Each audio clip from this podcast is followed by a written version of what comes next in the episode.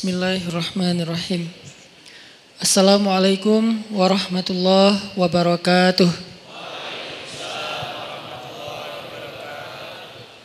Alhamdulillah, alhamdulillahilladzi hadana lihada wa ma kunna linahtadiya laula an hadana Allah.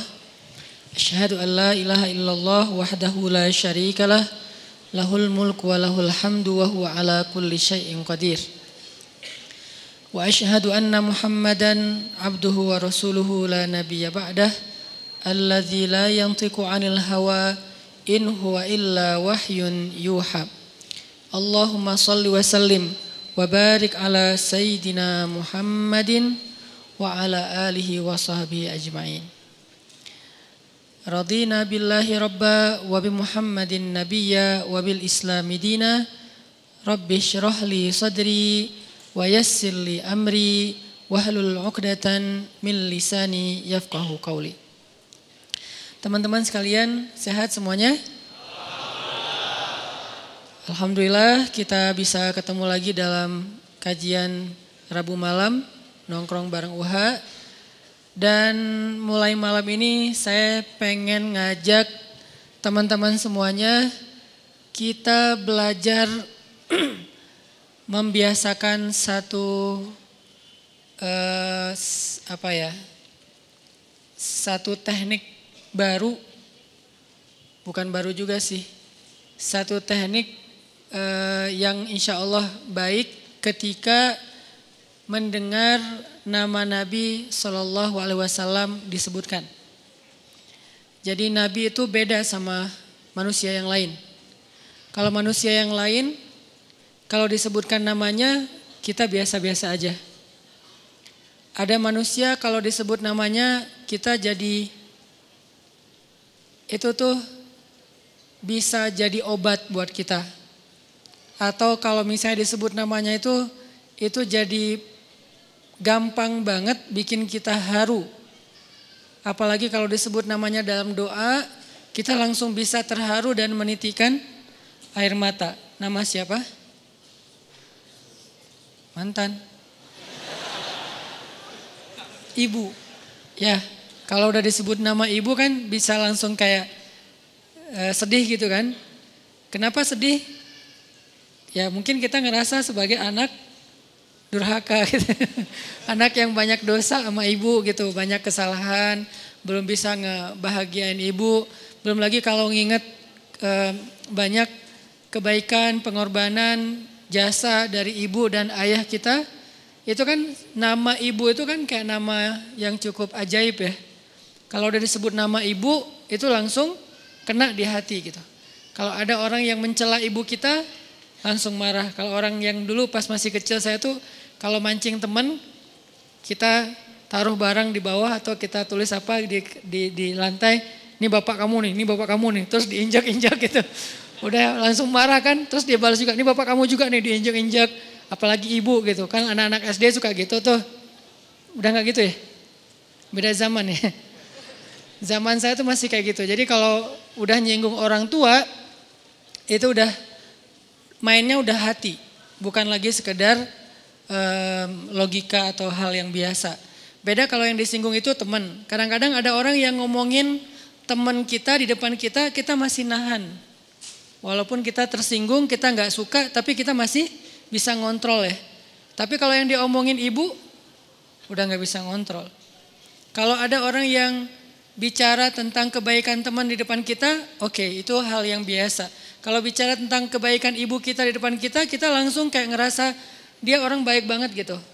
Kita langsung akrab sama dia. Karena ibu adalah nama yang bikin kita baper banget.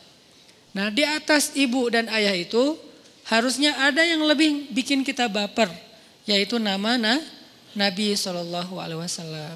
Kenapa? Karena para sahabat dulu tuh kalau ketemu Nabi bilang apa? Bi anta, uh, bi abi wa ummi, uh, apa? Ya bi abi wa ummi anta ya Rasulullah. Uh, engkau lebih aku cintai daripada ayah dan ibuku ya Rasulullah. Jadi engkau lebih aku cintai daripada ayah dan dan ibuku. Kalau Umar bilang ke Rasul, ya Rasulullah, engkau lebih aku cintai daripada apa pun kecuali diriku sendiri. Terus Nabi bilang, belum cukup wahai Umar.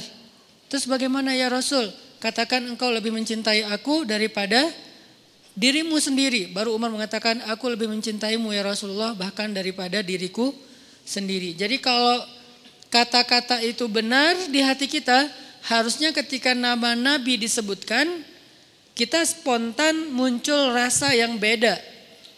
Harusnya. Dan itu jujur banget, bagian dari iman kan. Bukankah mencintai Rasul itu bagian dari iman, bahkan termasuk bagian yang penting? Mencintai Allah, mencintai Rasul, baru yang kemudian mencintai sesama manusia karena Allah. Nah, kalau kita bilang saya cinta kok ke Rasul, kayak gimana ekspresi cinta kita? Apakah cinta itu munculnya setahun lagi hanya pas uh, eh, 12 Rabiul Awal? Atau cinta itu muncul setiap kali nama Nabi disebutkan kita jadi kayak ada rasa apa gitu. Minimal banget kalau kita belum bisa jujur cinta itu muncul rasa kayak rasa kangen, rasa eh, apa haru, minimal rasa respect deh. Kalau respect kan masih bisa dibikin ya. Kalau haru kan kayak natural banget kan muncul dari hati. Kayak kangen kayak natural banget. Kayak nggak mungkin kita bilang kangen tapi kita nggak ngerasa kangen kangennya sama Rasul, tapi kayak biasa-biasa aja kan, kayak munafik banget kan. Nah minimal respect deh. Kalau belum bisa sampai ke cinta berbentuk rasa rindu, kangen, cinta berbentuk rasa haru, karena ngerasa perjuangan Nabi itu luar biasa, minimal respect. Jadi nama Nabi itu nggak boleh kita uh, mendengar dan mengucapkannya biasa-biasa aja. Kita coba ada bedanya deh gitu.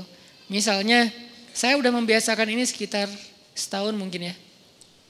Kalau disebut nama Nabi itu terutama dalam dalam sebutan yang resmi.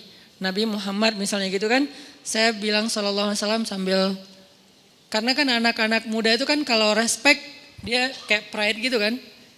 Terutama anak street lah tahu mungkin pride mereka tuh kan kayak gitu ada kayak ada kayak apa? Kayak kodenya gitu. Pride Terus kalau anak-anak pantai itu se gitu.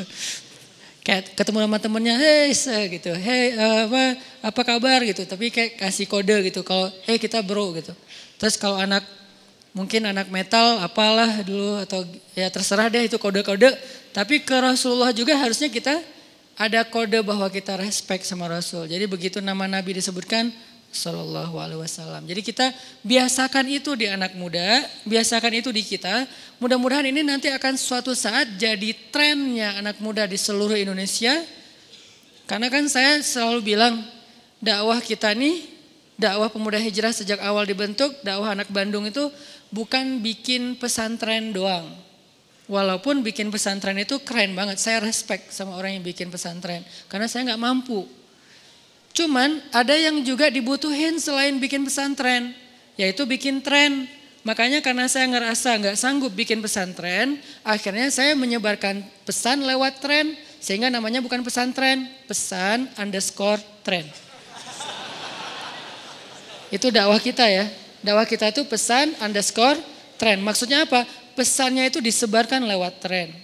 Hijrah itu kan tren yang kita bikin sekitar empat tahun terakhir sehingga jadi sesuatu yang sangat masif di Indonesia yang kemudian namanya tren dia bergulir sendiri, berkembang sendiri. Tapi kita munculkan itu sebagai sebuah tren. Saya mempelajari beberapa cara uh, tools untuk membuat sebuah tren. Nah sekarang kita coba tambahin lagi nih tren ketika nama Nabi disebutkan kita taruh tangan kita di dada kita atau di jantung kita kita niatkan ini bentuk respect saya kepada Rasulullah. Mudah-mudahan awalnya agak sedikit kesannya kayak dipaksain. Segala sesuatu kan gitu ya. Awalnya terkesan dipaksain tapi lama-lama itu ikhtiar kita untuk lebih respect sama Nabi, lebih cinta sama Nabi. Sehingga suatu saat nanti kita lihat anak muda di mana-mana kalau disebut nama Nabi mereka langsung dan bukan gini nunduk gitu, nunduk sallallahu alaihi wasallam. Jadi hormat gitu sama Nabi. Mesir trennya kalau ada orang yang marah mereka bilang sallu ala nabi. Berselawatlah kepada nabi. Itu gimana pun dia marah, dia langsung minimal diam sebentar, narik nafas, terus salawat. Itu pasti. Kalau di Mesir itu yang bertengkarnya orang e, muslim, itu kalau ada yang bertengkar, oh, so, humar, keledai, segala macam keluar kata-kata orang Arab kan kalau pakai nama hewan itu kan keledai. Kalau kita kan, itulah ya, inisial A gitu kan. Kalau mereka kan inisial K, keledai. Buat mereka anjing hewan yang terhormat. Jadi kalau bilang anjing loh, wah makasih ya. kalau di Mesir soalnya anjing tuh kayak cerdas, anjing tuh setia. Menurut ya emang bukan menurut orang Arab doang, semua orang paham itu kan. Anjing itu pinter, anjing itu seti, setia. Kita nyebutnya negatif karena najis kan. Padahal senajis-najisnya anjing, se seorang perempuan yang berzina, udah tobat tapi ngasih minum anjing masuk sur, surga kan berarti dari sisi fikih emang dia najis sih. Tapi dari sisi moral dia kayak bahkan termasuk salah satu hewan yang masuk surga. Anjing ashabul kafi walaupun gak semua anjing masuk surga. Eh jangan jangan kasihan tuh ahli surga. Enggak sih. Anjing bukan ahli surga, tapi ada anjing yang ahli sur surga yaitu anjing ashabul kafi. Ada onta yang ahli surga, ontanya Nabi Solih. Nanti masuk ke dalam kategori hayawanat dzukirat fil Quran was sunnah. Nama-nama hewan yang disebutkan kisahnya di dalam Al-Quran dan sunnah. Termasuk anjing ashabul kafi. Makanya orang Arab tuh kalau ngomong bukan anjing. Apalagi tambah tambah udah anjing pakai G lagi kan. Jadi satu paket gitu kan. Anjing, go gitu kan. Jadi itu kan kayak Bandung banget lah itu mah. Nah, kalau kalau di Arab udah aja keledai. Keledai sama go juga tapi bahasa Arabnya jahil. Yahmar, jahil. Jahil tuh kayak samalah kayak kita. Nah, lagi marah-marah nih, Umar, keledai segala macam. Terus ada orang ketiga yang pengen islah, islah itu kayak ngedamain. Dia bilang, Sallu ala Nabi, berselawatlah kepada Nabi. Mereka tuh karena masih respect sama Nabi, lintas mazhab. Ada yang tasawuf, tasawuf di Mesir itu kalau di Indonesia mungkin eh, Nahdlatul Ulama ya, NU, teman-teman NU ini agak-agak mirip nih. Mau dia tasawuf, mau dia haroki, kayak orang ikhwan mungkin, atau apa, gerakan-gerakan di sana. Kalau di sini mungkin kayak Muhammadiyah misalnya. Apa pun mazhab fikih dan dakwahnya, kalau dibilang sallu ala nabi itu sama. Udah eh, gue salawatnya nggak gini, nggak sama aja. Udah pokoknya salawat. Mau salawatnya pakai sayidina, mau salawatnya nggak pakai sayidina, itu nggak disoal. Ya, sallu ala nabi, sallallahu alaihi Muhammad. Enggak enggak gitu caranya, enggak gitu kan? Ngapain juga di dirame-ramein caranya. Yang penting sallallahu alaihi wasallam mau sayyidina atau enggak sayyidina. Yang jelas ada satu hal yang saya lihat orang Mesir itu sisi positifnya. Kita nggak mau ngobrolin sisi negatif karena semua orang pasti punya, semua culture pasti punya. Positifnya tuh orang Mesir, gimana pun dia nggak sholat, kalau sama Nabi itu dia respect. Gimana pun dia nggak sholat, kan nggak semua orang Arab juga sholat kan. Ada yang di Masjidil Haram aja ada yang nggak sholat pas orang lagi sholat kan siapa? Askar kan, petugas gitu. Dia malah berdiri depan Ka'bah, sholat depan dia, dia tuh gini-gini. Kenapa dia nggak sholat? Ya askar, lagi tugas. Yang jelas eh, nanti dia pasti sholat. Nggak mungkin juga askar itu dipilih yang non muslim. Biar nggak ganggu waktu sholat gitu kan ya. Jadi pas kita sholat, eh gue emang nggak sholat sih. Eh, nggak mungkin juga karena nggak boleh masuk soalnya. Jadi intinya gimana pun mereka amal solehnya masih uh, irit, masih minimalis. Tapi kalau sama Nabi mereka respect. Jadi kalau udah dibilang sallu ala Nabi, diam sebentar. Sallallahu alaihi wasallam. Ya Umar, mulai lagi.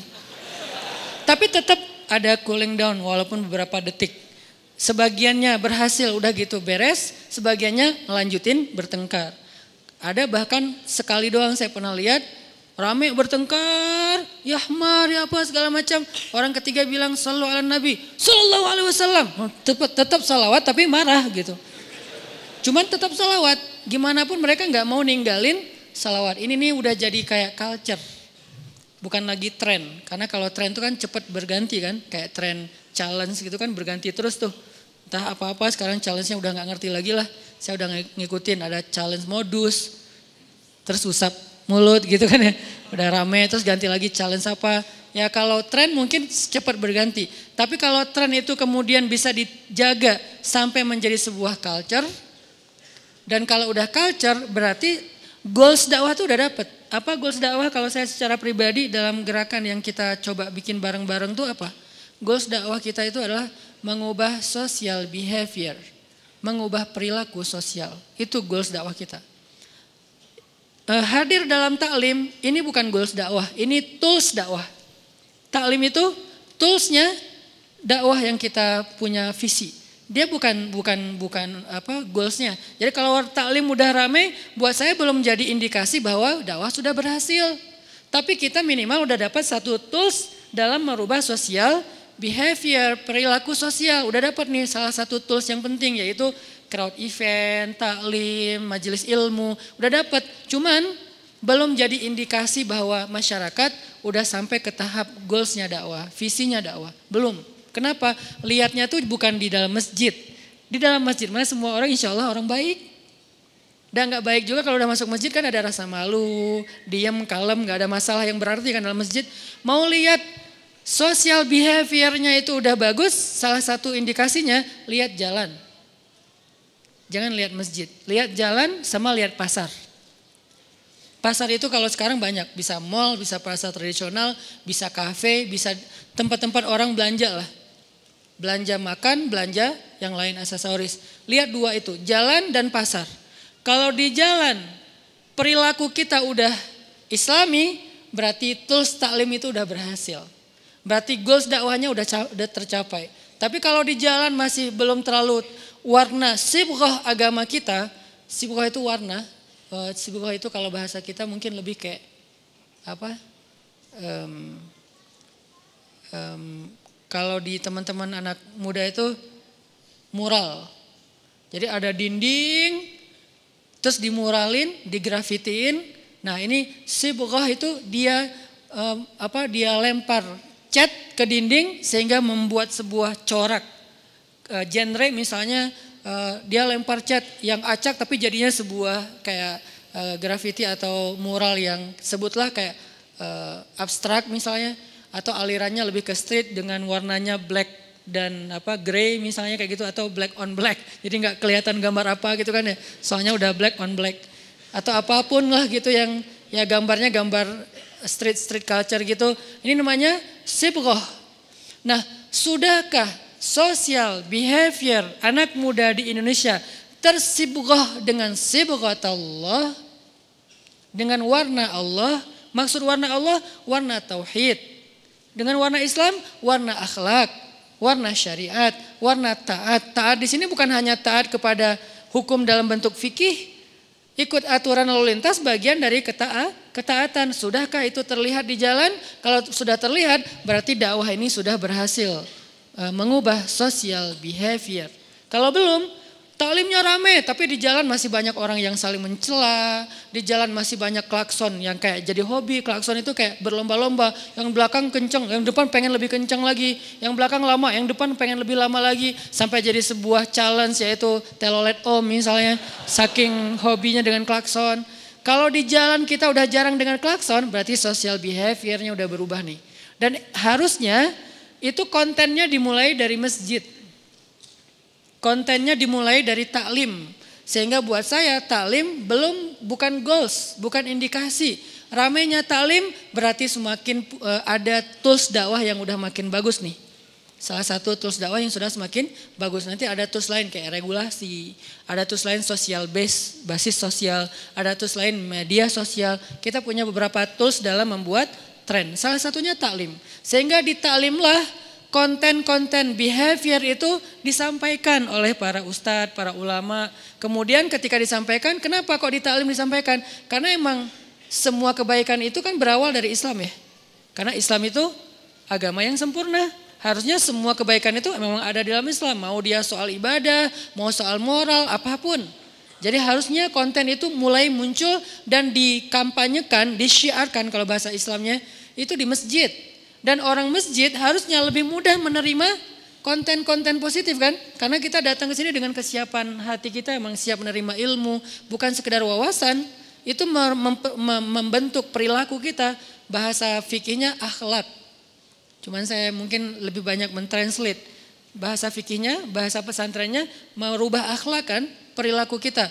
Nah, sekarang salah satu trennya kita coba mulai pelan-pelan lah hal yang sepele tapi buat saya sih insya Allah berkah banget. Kita biasakan kita taruh tangan kita di dada lalu kita mengucapkan salah Salawat. Siapa tahu ketika ini nanti kita ramein di sosial media berawal dari Bandung dan tersebar di seluruh Indonesia. Nanti di mana-mana orang kalau ngomong sal, apa selalu ala Nabi Sallallahu Alaihi Wasallam. Nabi Muhammad Sallallahu Alaihi Wasallam gitu ya? Bisa? Sepakat? Oke, sekarang kita coba. Uh, kalau disebut nama Nabi, kita taruh tangan kita di dada kita sambil menunduk dan kita mengatakan Sallallahu Alaihi Wasallam. Sallu ala Nabi Sallallahu Alaihi Wasallam. Oke, nanti kalau saya sebutkan nama Nabi Muhammad dengan lengkap, berarti teman-teman otomatis meletakkan tangannya di dada, menunduk dan hayati bahwa ini bentuk respect. Bukan ini bukan pencitraan, ini bukan acting, ini bukan lebay, ini respect. Sehingga kalau nanti kita di depan orang lain pun kita nggak malu, ah malu ah nggak malu. Kenapa? Ini bagian respect saya ke Nabi. Sebagaimana orang nggak malu untuk ngasih kode-kode bahwa kita ini satu genre, kita ini anak main, kita ini anak apa misalnya nggak masalah dan kita juga nggak mempermasalahkan itu kan. Saya nggak mau menjudge kode deh. Saya nggak mau menjudge yang pakai kode ini berarti siapa yang mantasyabbaha Bikaumin fahuwa minhum. Siapa yang menyerupai suatu kaum dia bagian dari kaum yang lain. Buat saya oke okay, ya itu mah pilihan masing-masing. Tapi kita pengen trenkan ramein kode-kode Islam.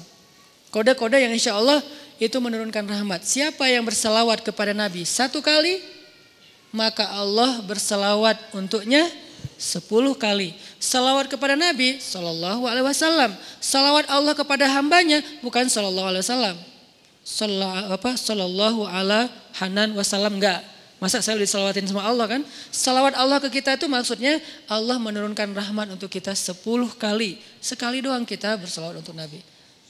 Sallu ala Sayyidina Muhammad Sallallahu alaihi wasallam. Ini bentuk respect kita. Sama kayak kemarin pas di Palu tuh kita awali event kita itu dengan lagu kebangsaan, lagu uh, Indonesia Raya kan.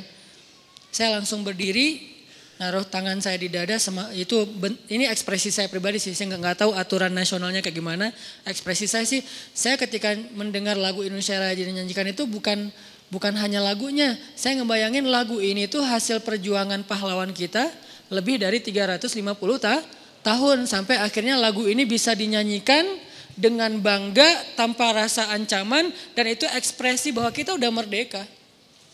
Kan menyanyikan lagu itu bukan sekedar olah vokal ya.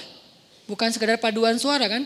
Lagu itu kan simbol bahwa kita udah merdeka. Kita nyanyikan itu untuk menunjukkan declare kepada dunia bahwa negeri kita ini berdaulat. Bukan lagi milik penjajah, bukan Portugis, bukan Belanda, bukan Jepang. Kita adalah negara yang merdeka gitu kan. Sehingga lagu itu tidak bisa dinyanyikan kalau kita masih dalam masa penjajahan. Gimana nyanyiinnya?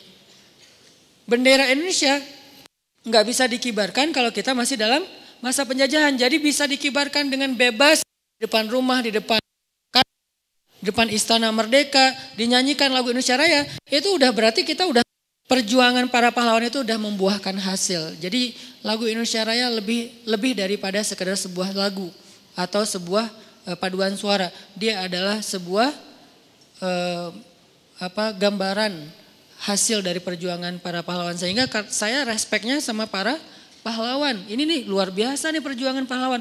Gak gampang loh merdeka dari penjajahan tuh. Kita merdeka dari mantan aja untuk gak nginget dia aja susah kan ya. Kita pengen move on aja tuh susah. Apalagi sampai merdeka dari penjajahan yang bukan setahun dua tahun. 300 berapa sih? Itu baru satu kan. Belum Portugis, belum Jepang. Dan luar biasa Makanya Nabi juga melakukan perjuangan untuk membebaskan kita dari iliahan itu nggak gampang. Sehingga kita kayak respect lah sama Nabi. Ketika nama beliau disebutkan, kita sebutkan Sallallahu alaihi wasallam. Sorry ya, sebetulnya ini bukan materi. Cuman saya kepikiran tadi pas di awal saya bilang so, apa uh, wassalatu wassalamu ala sayyidina Muhammad. Saya mungkin ngelihat teman-teman belum semuanya. Pasti mungkin di hati udah nyebut sallallahu alaihi wasallam cuman kayak belum jadi apa ya? Kayak belum jadi syiar. Jadi masih kalem. Saya pengen ini jadi syiar kita kebiasaan di mana pun nanti. Mudah-mudahan bisa serame kita pakai kode-kode tadi sama teman kita. Eh bro misalnya atau apa gitu. Kita udah uh, sallallahu alaihi ke Nabi itu udah pakai uh, pride. Oke. Okay. Um, dan saya juga ngajak teman-teman di kota Bandung secara khusus karena kota ini adalah kota kota trendsetter dari dulu juga emang udah Allah takdirkan kan kan set, kata Ustadz Umar Mita juga innallaha qasamal a'mal kama qasamal arzak Allah itu membagi amal di antara manusia seperti membagi rez, rezeki. Mungkin takdir kota Bandung ini dari sejak zaman penjajahan dulu sampai sekarang trendsetter jadi kalau kota lain nanti ada yang disimbolkan dengan spiritualitasnya, kayak misalnya Aceh, kampung saya itu disebut Serambi Mekah, simbol syariatnya misalnya, terus nanti ada kayak Surabaya dengan kepahlawanannya, Bandung itu selain perjuangannya adalah kota yang selalu jadi tren di seluruh Indonesia, bahkan dunia. Sehingga Islam Allah takdirkan dakwah anak muda berawal dari Bandung. Walaupun dakwah anak muda itu udah ada di mana-mana, tapi trennya ramainya dari Bandung. Sehingga saya ngajak teman-teman, yuk kita coba dari kota ini kita munculkan tren-tren Islam yang youth friendly. Yang anak muda banget lah. Nah salah satunya adalah tren perilaku kita di jalan, tren kita ya tren taklim tapi apa e, gaul mungkin kalau bisa disebut kayak gitu kalau nggak berlebihan taklim masjid tapi dia anak nongkrong itu di Bandung dengan saya minta ke Benzo dan teman-teman fotografer cari eh, apa teman-teman yang sholat di luar terutama karena di luar tuh kan kesannya lebih nongkrong ya. Cari yang pakaiannya biasa aja, anaknya kelihatan kayak anak main gitu tapi dia dengerin taklim itu kan dimulai dari Bandung sehingga kota-kota yang lain Bandung wannabe. Pengen kayak di Bandung, pengen kayak anak-anak muda tuh, anak-anak muda Bandung keren-keren ya. Taklim tapi pakaiannya kayak pakaian nongkrong, pakaian ngafe, tapi mereka hadir di taklim, bukan anak-anak yang uh, hanya aktivis doang, walaupun itu baik, tapi ini udah lebih lebih realistis lah. Kan nggak mungkin semuanya jadi aktivis masjid kan? Dan hidup kita juga kan nggak 24 jam di masjid. Oh berarti Bandung akhirnya ditiru. Di kota-kota lain juga kayak gitu. Apa yang kita bikin di Bandung, di kota yang lain itu di, alhamdulillah diikutin gitu. Ada yang ngikutinnya persis, ada yang ngikutinnya agak-agak mungkin bid'ah-bid'ah dikit nggak apa-apa lah ya. Yang penting ya alhamdulillah udah diikutin lah gitu ya. Alhamdulillah jadi kita Mudah-mudahan jadi sunnatan hasanah.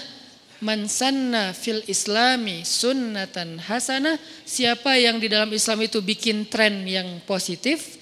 Buat saya terjemah sunnah hasanah itu bukan contoh. Itu terlalu mainstream terjemahannya. Bukan teladan, itu terlalu mainstream. Dan agak levelnya mungkin orang dewasa. Kalau buat anak muda, sunnah hasanah itu translate-nya tren positif. Karena sunnah itu sesuatu yang ditiru beramai-ramai, berarti kan tren kan? Nah, siapa yang dalam Islam buat tren positif, berarti dia dapat pahala dari semua orang yang mengikuti tren itu. Kalau kita bikin tren masjid tapi santai, masjid tapi kayak nongkrong, berarti anak muda yang mulai terbawa oleh tren itu, eh ke masjid sekarang udah seru loh, jadi kayak nongkrong nggak malu-maluin kayak dulu. Kita mungkin dulu kayak ngerasa ke masjid, ah jadi kayak terlalu soleh ya, eh lu udah masuk surga ya. jadi kayak gitu kalau sekarang mah ke masjid bukan bukan kayak orang suci, bukan kayak orang yang udah mengaku paling eksklusif, nggak santai aja di masjid itu kayak malah kita nyebutnya nongkrong di masjid, nggak nyebut itikaf. Kalau ada yang protes, berarti dia suruh belajar lagi tentang terjemah. Itikaf secara bahasa Indonesia berdiam diri. Bahasa kita anak anak muda nongkrong.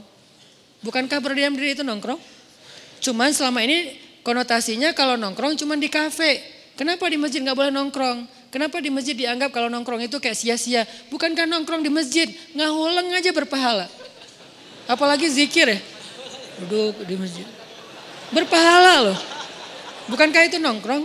Jadi kita kayak ngelamun doang di masjid berpahala, apalagi zikir, apalagi dan insya Allah yang namanya duduk di masjid nggak mungkin kita cuman ngelamun, nggak mungkin. Kecuali sesekali pas lagi ada masalah berat ya, kayak dikeluarin dari grup atau grup atau live grup sendiri baper, ya udah diam aja di masjid. Ada sahabat yang diam aja di masjid banyak, bahkan diamnya ada yang sampai meringkuk. Siapa? Abu Hurairah saking laparnya Abu Hurairah meringkuk di masjid di depan apa nih namanya mihrab tapi nggak menghadap e, kiblat kayak nyerong gitu ke arah selatan bukan menghadap pantai selatan juga sih nyerong gitu kan Nah di, sahabat yang lewat, eh lo ngapain lo, lo ngapain lo, pakai kaki. Mungkin di antara mereka tuh biasa gitu. Kalau kita kan, eh apa ngapain lo? Kalau orang Arab, eh ngapain lo? Jadi itu biasa di Arab. Jadi nanti kalau di Masjidil Haram lihat orang kayak, eh bangun bangun bangun, haji haji haji. Nah, itu biasa, gaya mereka gitu ya. Buat mereka tuh, eh kita bro, jadi nggak usah sungkan-sungkan. Kemarin ada hashtag baru antara kita para Ustadz Nusantara. Hashtagnya apa? Jangan terlalu akhlak. Kenapa? Karena Ustadz-Ustadz kalau ketemu kan saling sungkan ya. Silakan Ustadz duluan, silakan Ustadz duluan. Akhirnya nggak makan-makan. Kita udah lapar masih sungkan-sungkanan. Ustadz aja, Ustadz Salim ke saya, Ustadz Hanan dulu yang baru datang. Saya juga ke Habib, Habib dulu, saya bukan Habib, Habib. Habib. Akhirnya ah, udah kita nggak usah gini-gini amat deh. Ya udah kita jangan terlalu akhlak ya. Oh ya udah jangan terlalu akhlak. Ya oh, makan, wah udah. Ternyata jangan terlalu akhlak itu bagus gitu.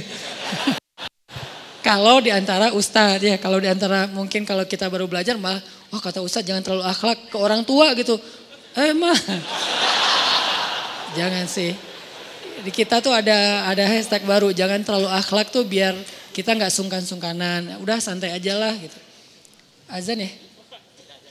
Oke, okay, uh, maksudnya kita coba deh dari kota Bandung ini bareng-bareng karena pemuda hijrah itu bukan hanya sebuah tools juga, bukan pemuda hijrah yang bikin tren, pastinya kita beramai-ramai. Tren itu nggak akan jadi kalau hanya sekedar wacana, sekedar gagasan.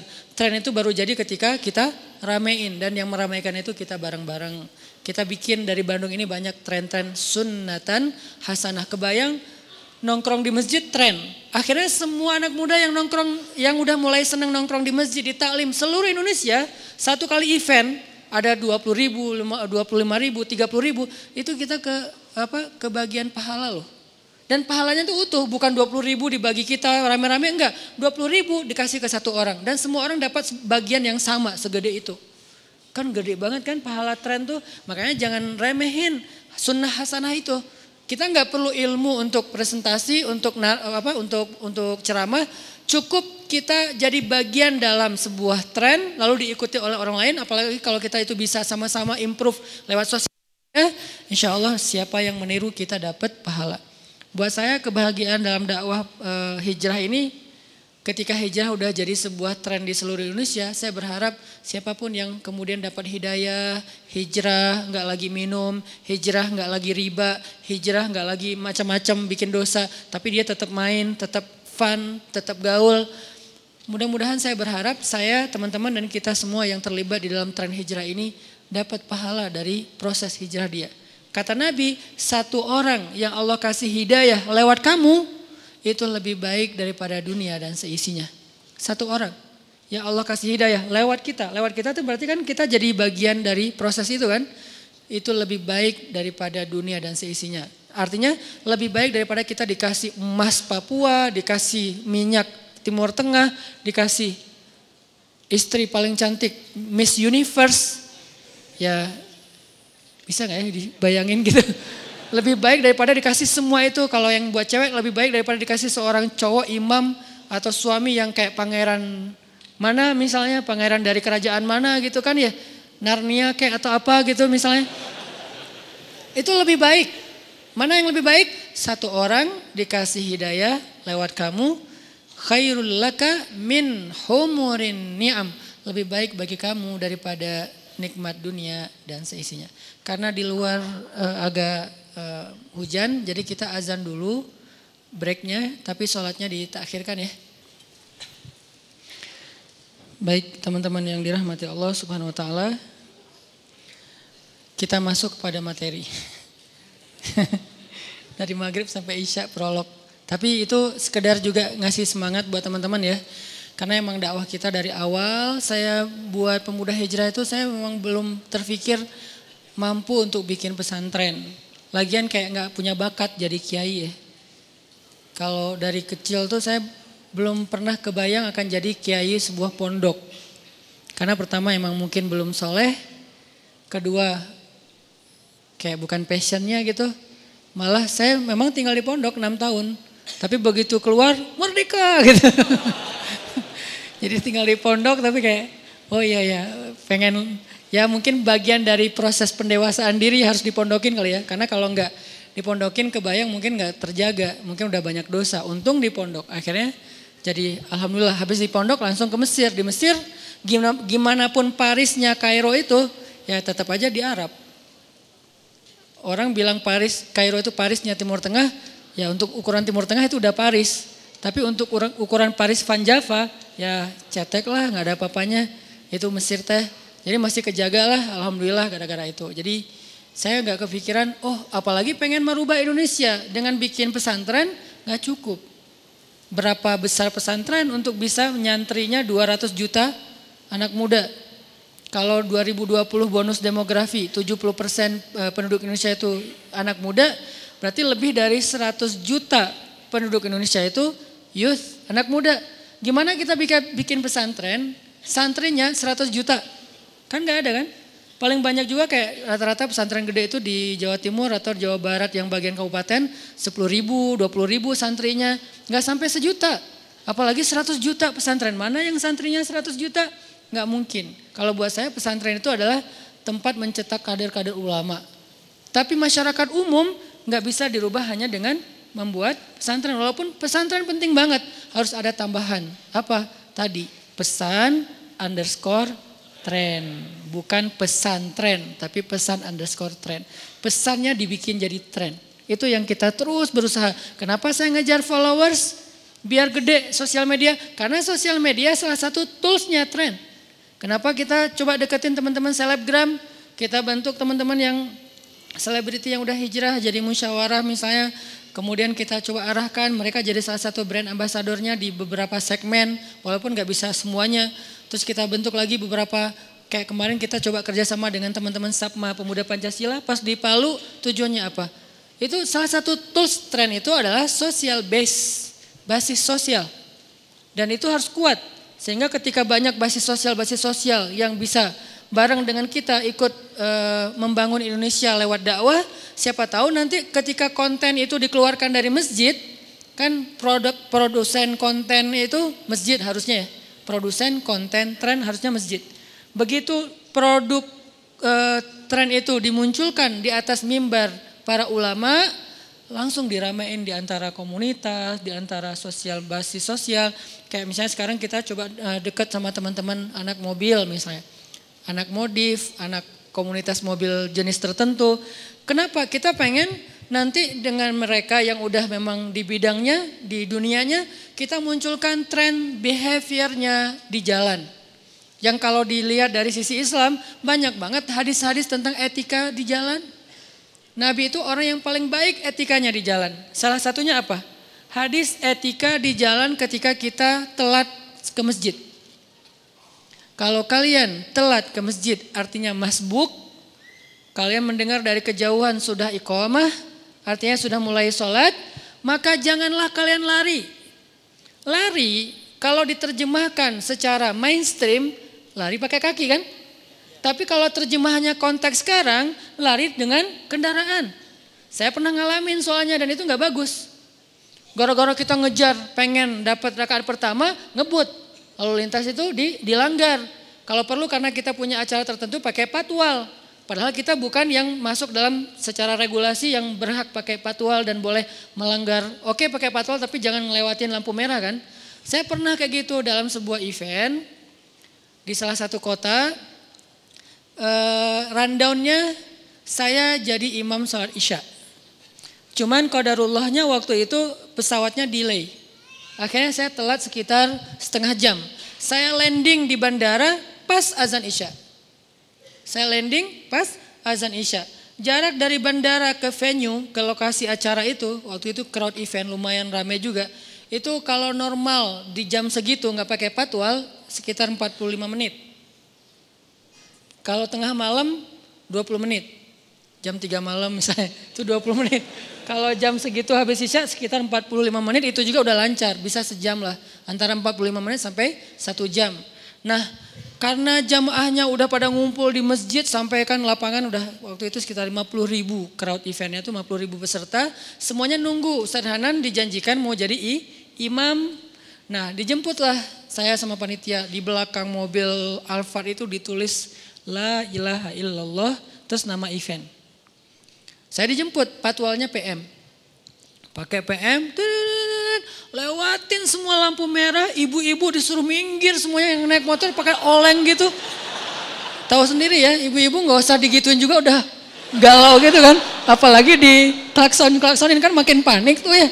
Kasihan. Jadi saya ngeliat, aduh di jalan saya banyak dosa nih. Gara-gara apa? Karena saya terlambat untuk sholat Isya. Saya bilang ke panitia, udah tenang aja. Mending kalian jangan iqamah dulu nungguin. Atau ganti imam yang lain. Kalian punya dua pilihan cari imam yang lain pasti ada di situ banyak yang yang yang yang pro-pro gitu kan ya. Kalau enggak enggak pun bukan karena enggak ada yang pro, mungkin karena mereka pengen saya yang imamin, ya udah tunggu.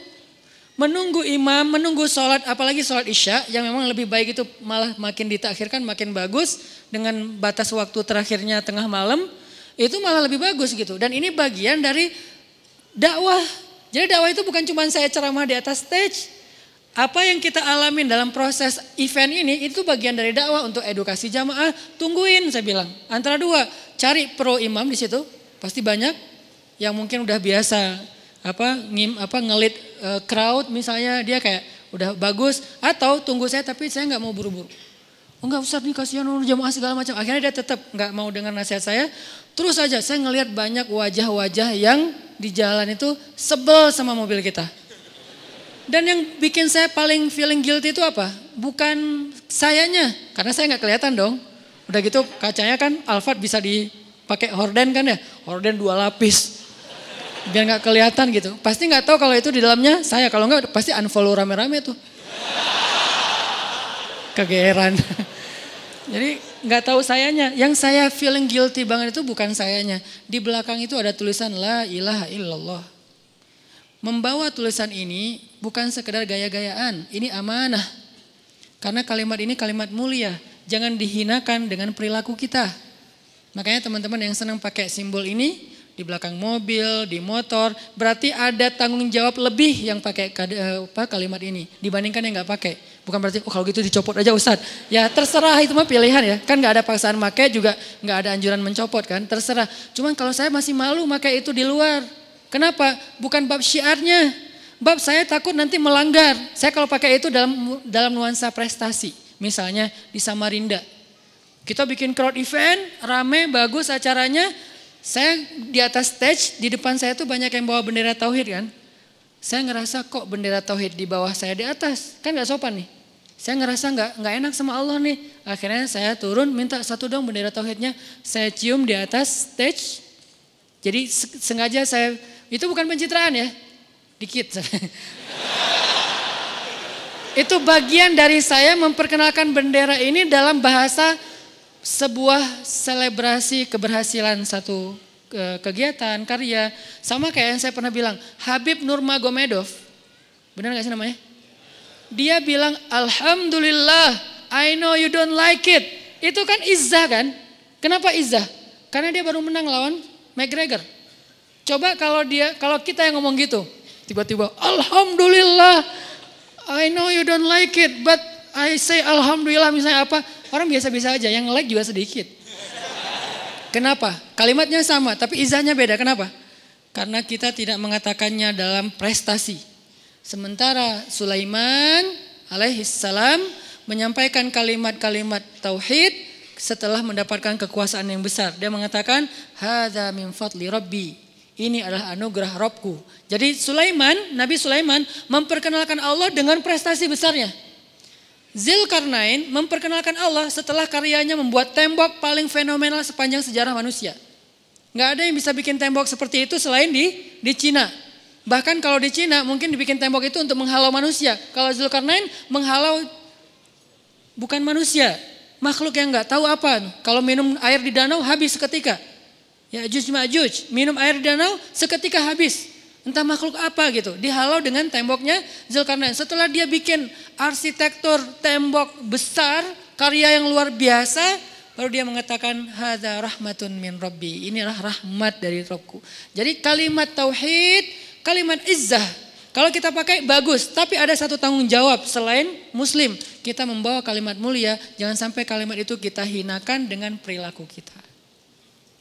Jadi saya tetap respect sama yang pakai kalimat tauhid. Mungkin di topinya alhamdulillah di sini ada beberapa orang keren, di niatnya syiar bagus sekali, tapi saya nitip satu hal. Siapa yang udah menggunakan kalimat ini dalam simbol, karena kalau dalam iman pasti semua kita masa enggak ya? Ustadz saya masih malu bersyahadat. Enggak gitu sih. Ya udah pastilah ya. Iman mah harus gitu. Tapi kalau udah bagiannya syiar, syiar itu udah simbolik, Berarti kita dapat satu amanah dari kalimat itu. Yaitu apa? Jaga kehormatan kalimat itu. Kalimat ini kalimat terhormat. Jagalah kehormatannya. Sama kayak kita bawa orang yang kita segani, kita kan jaga. Kayak jaga akhlak itu kan ya. Kayak kita lagi bertamu. Ke rumah orang bawa anak. Eh ada tamu bawa anak ke rumah kita gitu. Terus anaknya kayak numpahin air. Kita bilang apa? Oh nggak apa-apa. Mandi gitu aja gitu kan ya. Giliran anak sendiri, abang langsung dimarahin kan? Kenapa kalau anak sendiri ditumpahin air langsung dimarahin anak orang enggak? Karena malu. Jaga kehormatan, enggak mau malu-maluin kan gitu kan? Berarti kalimat la ilaha illallah itu kalimat yang sangat mulia. Sehingga kalau kita bawa dia ke mana pun kita pergi, kita harus membawa bukan hanya kata-katanya, bukan hanya teksnya, bawa juga kemuliaan dan keagungannya.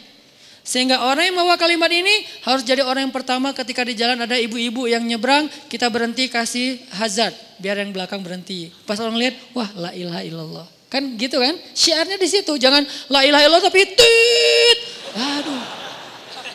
Makanya saya malu banget pas di acara event itu di belakang mobil kita la ilallah gede tapi kita ngelewatin banyak lampu merah ibu-ibu pada pastinya sebel banget ngeliat kita karena sambil orang sambil gini ngeliatin pelototin kita. Terus orang pada minggir semuanya yang berlawanan arah kan karena mobil kita ngambil macet kan. Akhirnya ngambil jalan berlawanan terus semuanya pada minggir pasti sebel. Karena kalau saya jadi mereka saya sebel Kecuali ambulan kita nggak akan sebel. Kalau ambulan kita rela lah ya, karena emang orang darurat. Ambulan, pejabat negara mungkin saya paham lah pasti mereka butuh waktu yang lebih cepat untuk banyak. Kan kegiatan pejabat negara beda sama kita. Mereka dalam sehari itu tight schedule banget. Hitungannya tuh menit. Kalau kita mungkin hitungannya per beberapa jam ya. Kalau mereka per per menit gitu kan. Menit ini ketemu ini, menit ini. Ya oke okay lah kita berdamai. Tapi kalau ini, ini apa nih, siapa nih? Kok gitu-gitu amat. Akhirnya kita kan kayak sebelah gitu kan ya. Walaupun kadang-kadang buat teman-teman yang touring saya baru tahu kemarin dari anak mobil.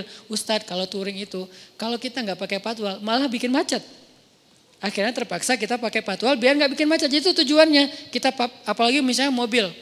20 mobil itu udah pasti bikin macet. Apalagi sampai lebih 20 mobil nggak pakai patwal. Wah bisa ngerusak apa di mana-mana macet nih. Akhirnya kita pakai patwal supaya nggak macetin orang.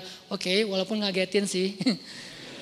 Nah oke beberapa tempat saya pernah dulu tuh di kawal sama teman-teman motor, motor-motor gede gitu kan. Vum, vum, vum, vum. Saya bilang, aduh jangan deh, jangan, jangan gitu. Atau kalau gitu pun saya bilang ke supirnya, gak usah ikutin, biar aja mereka duluan. Akhirnya motornya duluan, kita ketinggalan di belakang. Motor, vum. Eh, mana nih ustadznya nih, nungguin. Pas di pas di pom bensin nungguin, kita datang, oh udah ustadz, yuk kita kawal lagi. Vum, vum, vum, rame. Aduh malu banget sih. Karena kita pakai spanduk, tablik akbar. Kebayang gak sih? Tablik akbar, tapi gitu. Terus uswatun hasanah apa yang kita tampilkan? Apa cuma narasi doang eh, dakwah teh? Islam itu apakah cuma ceramah doang? Bukankah harusnya akhlak? Mending gak usah ceramah tapi di jalan kita tertib. Pulang lagi nih ke bandara. Keluar bandara ikutin. Pakai patwal nggak apa-apalah biar aman ya. Lagian kegeeran siapa juga yang mau nyakitin saya gitu kan. Saya bukan ustadz kontroversi nggak ada yang yang apa yang nyakitin. Tapi ya mungkin SOP panitia lah ya. Udah pakai patwal patwal. Tapi lampu merah lampu merah. Kemarin di Palu tuh gitu alhamdulillah. Saya bilang ke teman-teman sama lampu merah berhenti ya. Udah langsung dikontak e, apa komandan maaf Ustadz mintanya kalau lampu merah tetap berhenti. Oh iya ya akhirnya mobil polisinya lampu merah kita berhenti. Dan nggak pakai sirine cuman lampu kerlap kelip untung nggak gini-gini gitu. lampu kerlap kelip udah berhenti aja di lampu merah gitu.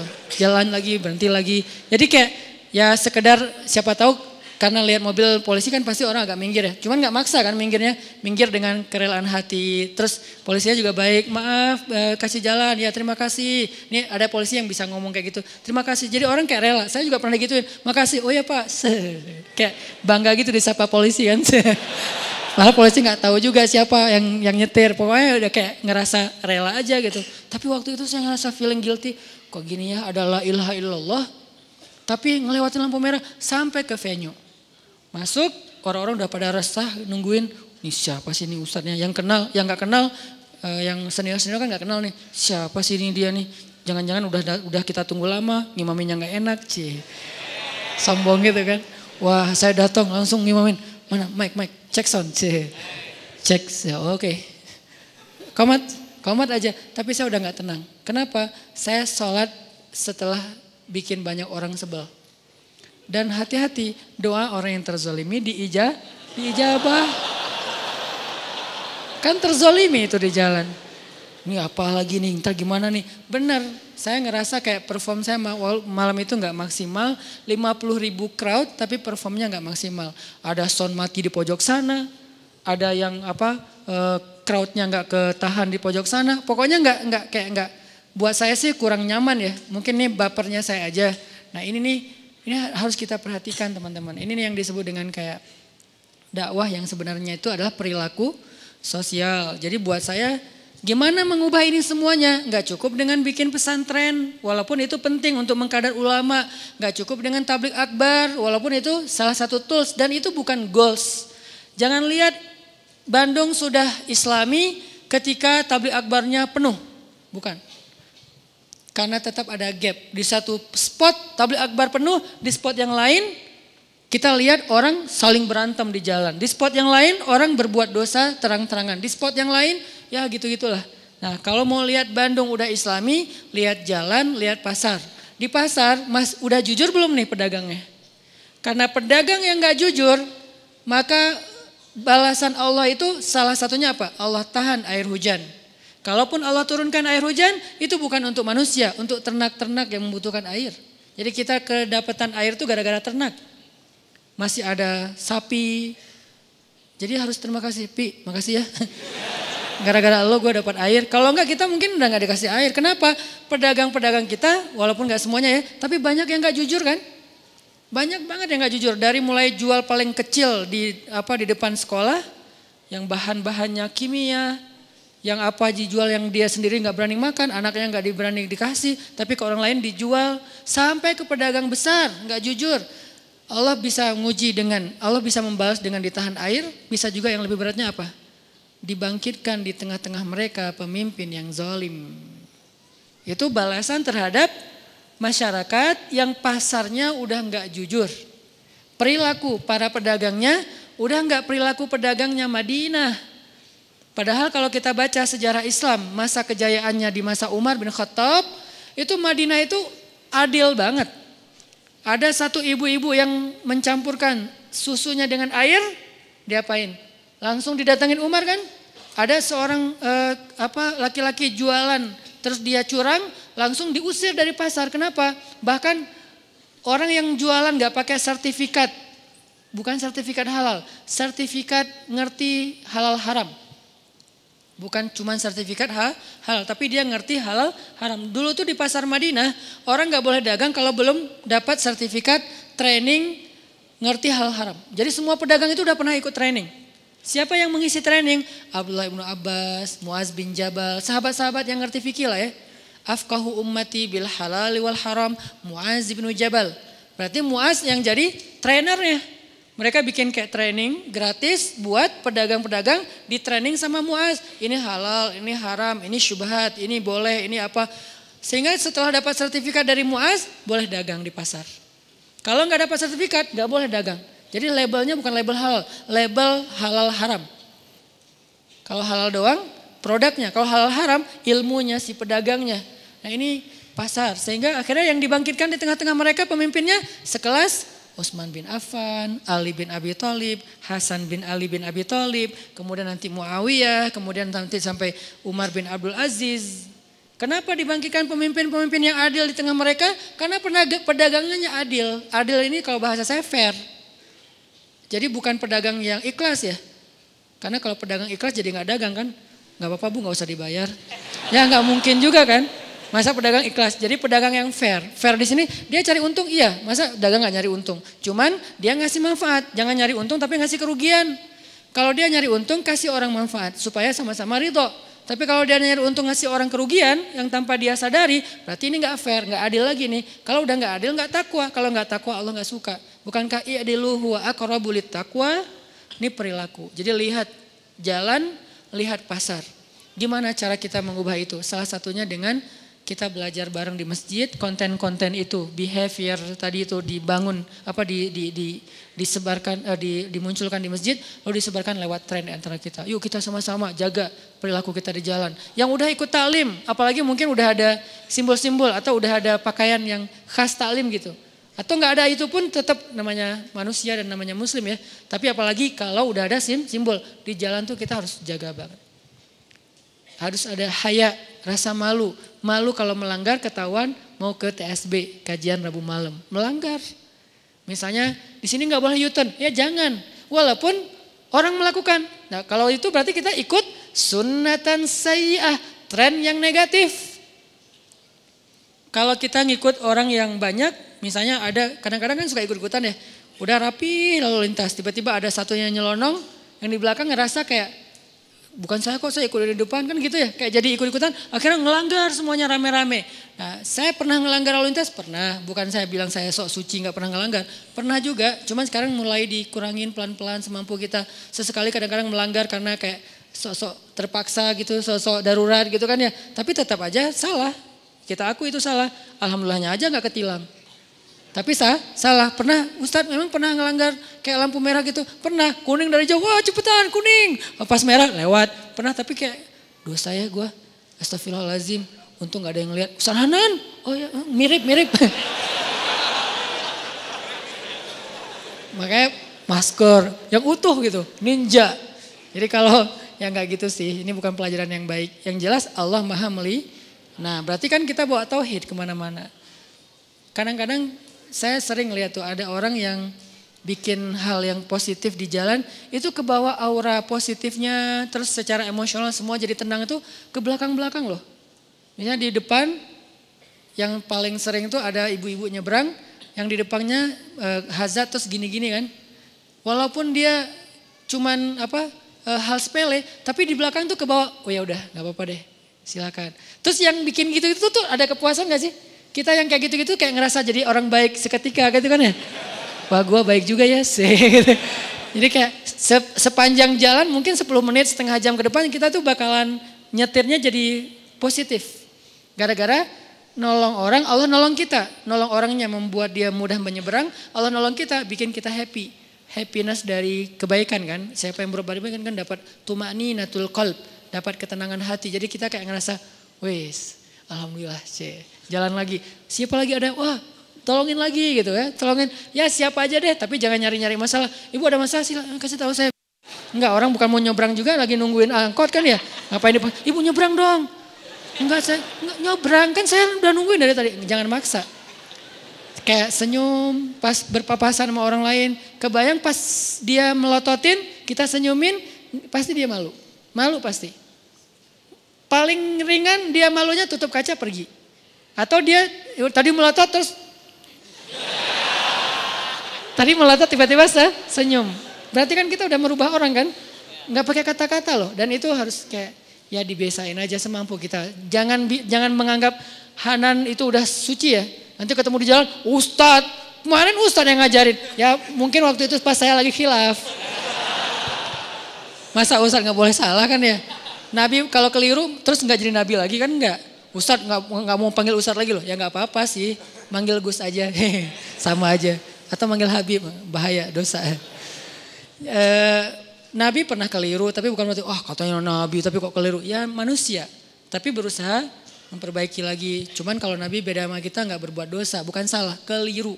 Kalau salah sengaja, kalau keliru maksudnya baik tapi ternyata Allah nggak ri, nggak ri Allah pengennya yang lain. Oh berarti keliru. Kayak Nabi nongkrong bareng sahabat miskin, terus Nabi bangun duluan karena pengen ngeladenin orang kafir Quraisy yang kaya.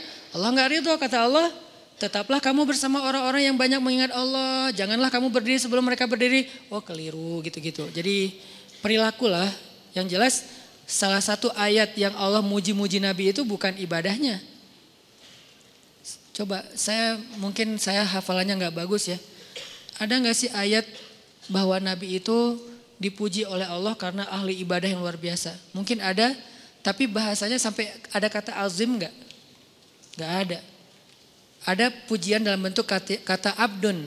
Subhanalladzi asra bi'abdihi. Berarti Nabi Muhammad itu ahli ibadah. Cuman nggak sampai bilang azim. Yang dibilang azim apa?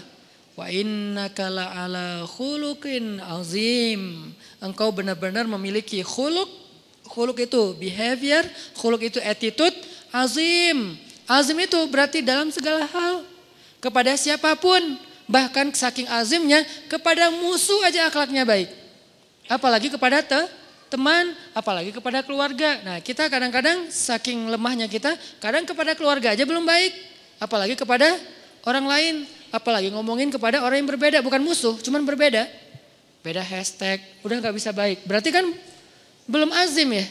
Ya nggak apa-apa beda hashtag yang satu, yang satu satu, yang satu dua, ya terserah. Yang penting kita jaga akhlak, jangan sampai gara-gara beda hashtag langsung pakai celaan, langsung pakai hinaan, kalau kita dihina Ustadz, jangan dibalas. Bukankah Allah yang bilang, idfa billati hiya ahsan, balaslah dengan yang lebih baik sehingga uh, faida bainaka wa baina uh, apa adawah uh, apa kanahum waliyun hamim. Di antara kamu dengan orang-orang yang memusuhi kamu itu tiba-tiba menjadi waliyun hamim, malah dia yang belain kita.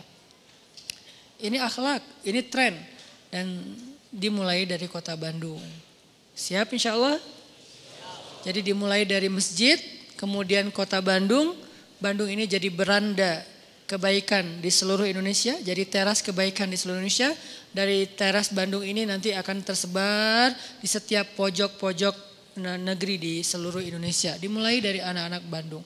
Saya percaya itu karena emang takdir kota Bandung dan apa warganya adalah mudah-mudahan jadi trendsetter atau sunnatan hasanah orang yang diikuti, kudwah dalam kebaikan. Ini nih yang saya sebut uh, apa pesan underscore trend, behaviornya yang kita rubah. Mungkin materi malam ini ditunda ya, jadi pekan yang akan datang. Saya mau ngomong apa malam ini? Saya mau bawa oleh-oleh dari Palu itu sebetulnya tentang masalah ini. Mus musahabatus solihin. Musahabatus solihin. Bers, apa, uh, mengakrabi orang soleh itu yang saya dapat kemarin dari Palu. Kalau bab sabar, bab musibah, insya Allah udah sering dibahas. Tapi musahabatus solihin itu yang saya dapat gara-gara emang program. Kan Palu itu uh, event para ustadz Nusantara yang tergabung. Mungkin teman-teman udah tahu ya Ustadz Nusantara itu yang satu grup yang kita bikin di Batam. Empat tadinya tadinya namanya Fantastic Four. Karena berempat Terus jadi itu lucu-lucuan sih, nggak fantastis sih sebetulnya biasa aja. Sosok gaya gitu, Fantastic Four. Tapi karena udah nambah jadi Avenger.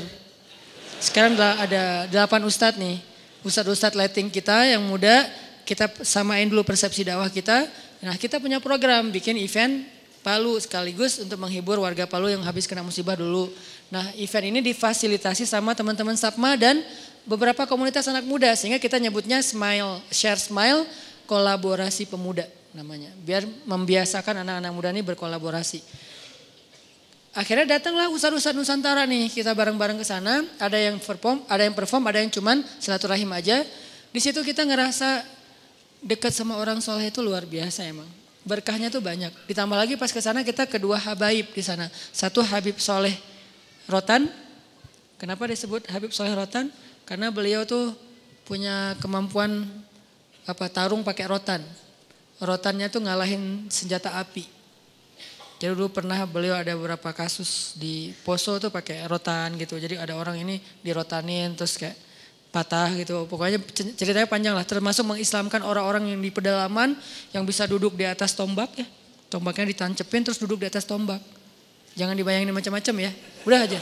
Dan itu berhasil. Kalau nggak berhasil kan bahaya kan. Duduk di atas tombak kayak gitu. Pas beliau datang kan dites namanya magic kan ya dites lo bisa apa? Diguna-gunain apa? Beliau pakai rotan akhirnya berhasil. Namanya disebut Habib uh, Soleh rotan. Yang Ustaz Abdul Somad juga pernah ke situ kan dulu. Nah satu lagi Habib Ali. Kalau saya lihat di Palu itu ada dua Habib itu kayak Abu Bakar dan Umar.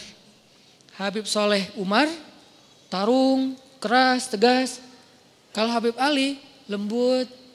Pas salaman sama beliau ditarik langsung. Karena etika dengan para Habib itu kan memuliakan ikram ya kalau walaupun ini bukan bukan wajib sih, bentuk ikrom kita Pas mau dicium tangannya langsung ditarik. Minta nasihat nggak dikasih. Saking tawaduknya gitu. Habib beri kami nasihat supaya istiqomah dalam dakwah. Uh, antum lebih ngerti. Antum musafir kasih saya nasihat. Nungguin lama sejam baru dapat nasihat satu. Sejam. Berarti saya nih sejam udah berapa nasihat nggak penting gitu kan ya. Orang yang soleh itu sejam kita duduk aja gini. Setelah sejam Ittaqullah. Assalamualaikum warahmatullahi wabarakatuh. Bertakwalah kalian kepada Allah beres. Itu tuh orang soleh itu kayak gitu tuh. Duduk sama dia itu bukan dapat ceramah. Tapi dapat iman lewat melihat orang soleh aja. Iman kita nambah itu ciri-ciri orang soleh. Lihat saya. Yang keinget Jovisa. Berarti kan belum nambah iman. Coba lihat orang soleh. Ukuran orang itu soleh. Walaupun kita nggak menjudge orang lain ya. Tapi minimal motivasi ya. Ketemu orang soleh itu harusnya pas ngeliat dia langsung yang diingat itu adalah akhirat yang diingat itu adalah Allah. Lihat orang kalau yang diingat itu kematian, nah ini berarti orang tua nih. Bukan orang soleh. Aduh, orang sakit. Itu mengingat kita kepada kematian kan. Makanya kita disuruh ziarah ke orang sakit biar kita ingat akhirat. Disuruh ziarah kubur biar kita ingat akhirat. Disuruh ziarah orang tua biar kita ingat. Kita juga akan seperti itu nanti. Kalau lihat orang yang udah tua renta, aduh ngeri eh. Ngeliat orang sakit yang udah naza, aduh ngeri. Ngelihat orang soleh, Masya Allah, Masya Allah. Nah ini nih, tapi ada banyak banget pelajaran tentang musahabatus solehin. Gimana cara cara kita mengakrabi orang soleh. Apa arti mengakrabi orang soleh. Apakah cukup kenal doang? Apakah cukup follow akunnya doang? Nah ini nih insya Allah nanti kita bahas pada pertemuan yang akan datang. Mohon maaf, tapi yang malam ini saya sampaikan juga saya berharap itu sesuatu yang penting untuk kita tahu. Supaya kita jangan menganggap sepele soal moral ini. Bukan jangan sampai kita uh, ternina bobokan hanya dengan udah hadir ke talim, udah gitu nggak ada tugas lain. Justru tugas utama dalam dakwah kita keluar dari masjid. Kalau di masjid kayak nggak ada challenge-nya. Duduk, dengerin, se nggak nyaman nyaman, se apa ya mungkin, se negatif negatifnya akhlak kita di masjid apa? Ketiduran. Itu juga masih nggak dosa, cuman ya kayak malu aja gitu. Datang ke masjid langsung sakinah. Beres, pas sudah selesai doa baru bangun misalnya. Itu se seminimal-minimalnya akhlak kita di masjid paling ya itu. Kalau ikhtilat nggak ikhtilat, ceweknya di atas, cowoknya di bawah. Kecuali cewek di bawah kita di atas itu bahaya. Pura-pura khusyuk, Masya Allah. Ini enggak. Kalau cewek di atas, cewek lebih lebih lebih apa? Lebih expert dalam menjaga mata dibandingkan cowok. Ini nih fitrahnya ya. Cewek lebih baik walaupun ada yang kecolongan ada, tapi maksudnya secara umum cewek itu lebih lebih lebih jago jaga mata daripada cowok. Cowok lebih jago jaga mulut daripada cewek. Saya nggak mau ngomong negatifnya ya, saya ngomong positifnya nih.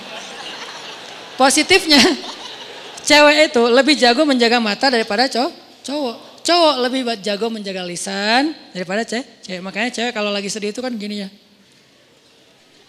Kalau cowok kalau lagi sedih kan gini kan. Jadi masing-masing dikasih ujian lah. Kalau cewek mampu menjaga lisan itu jadi jalan ke surganya. Kalau cowok mampu menjaga mata itu jalan ke ke surganya. Kalau bahasa hadis mah lebih vulgar lagi. Dua yang membuat orang paling sering masuk neraka. Satu lisannya, kedua kemaluannya. Tapi kalau diperjelas lagi kemaluan itu berawal dari mana? Pandangan mata.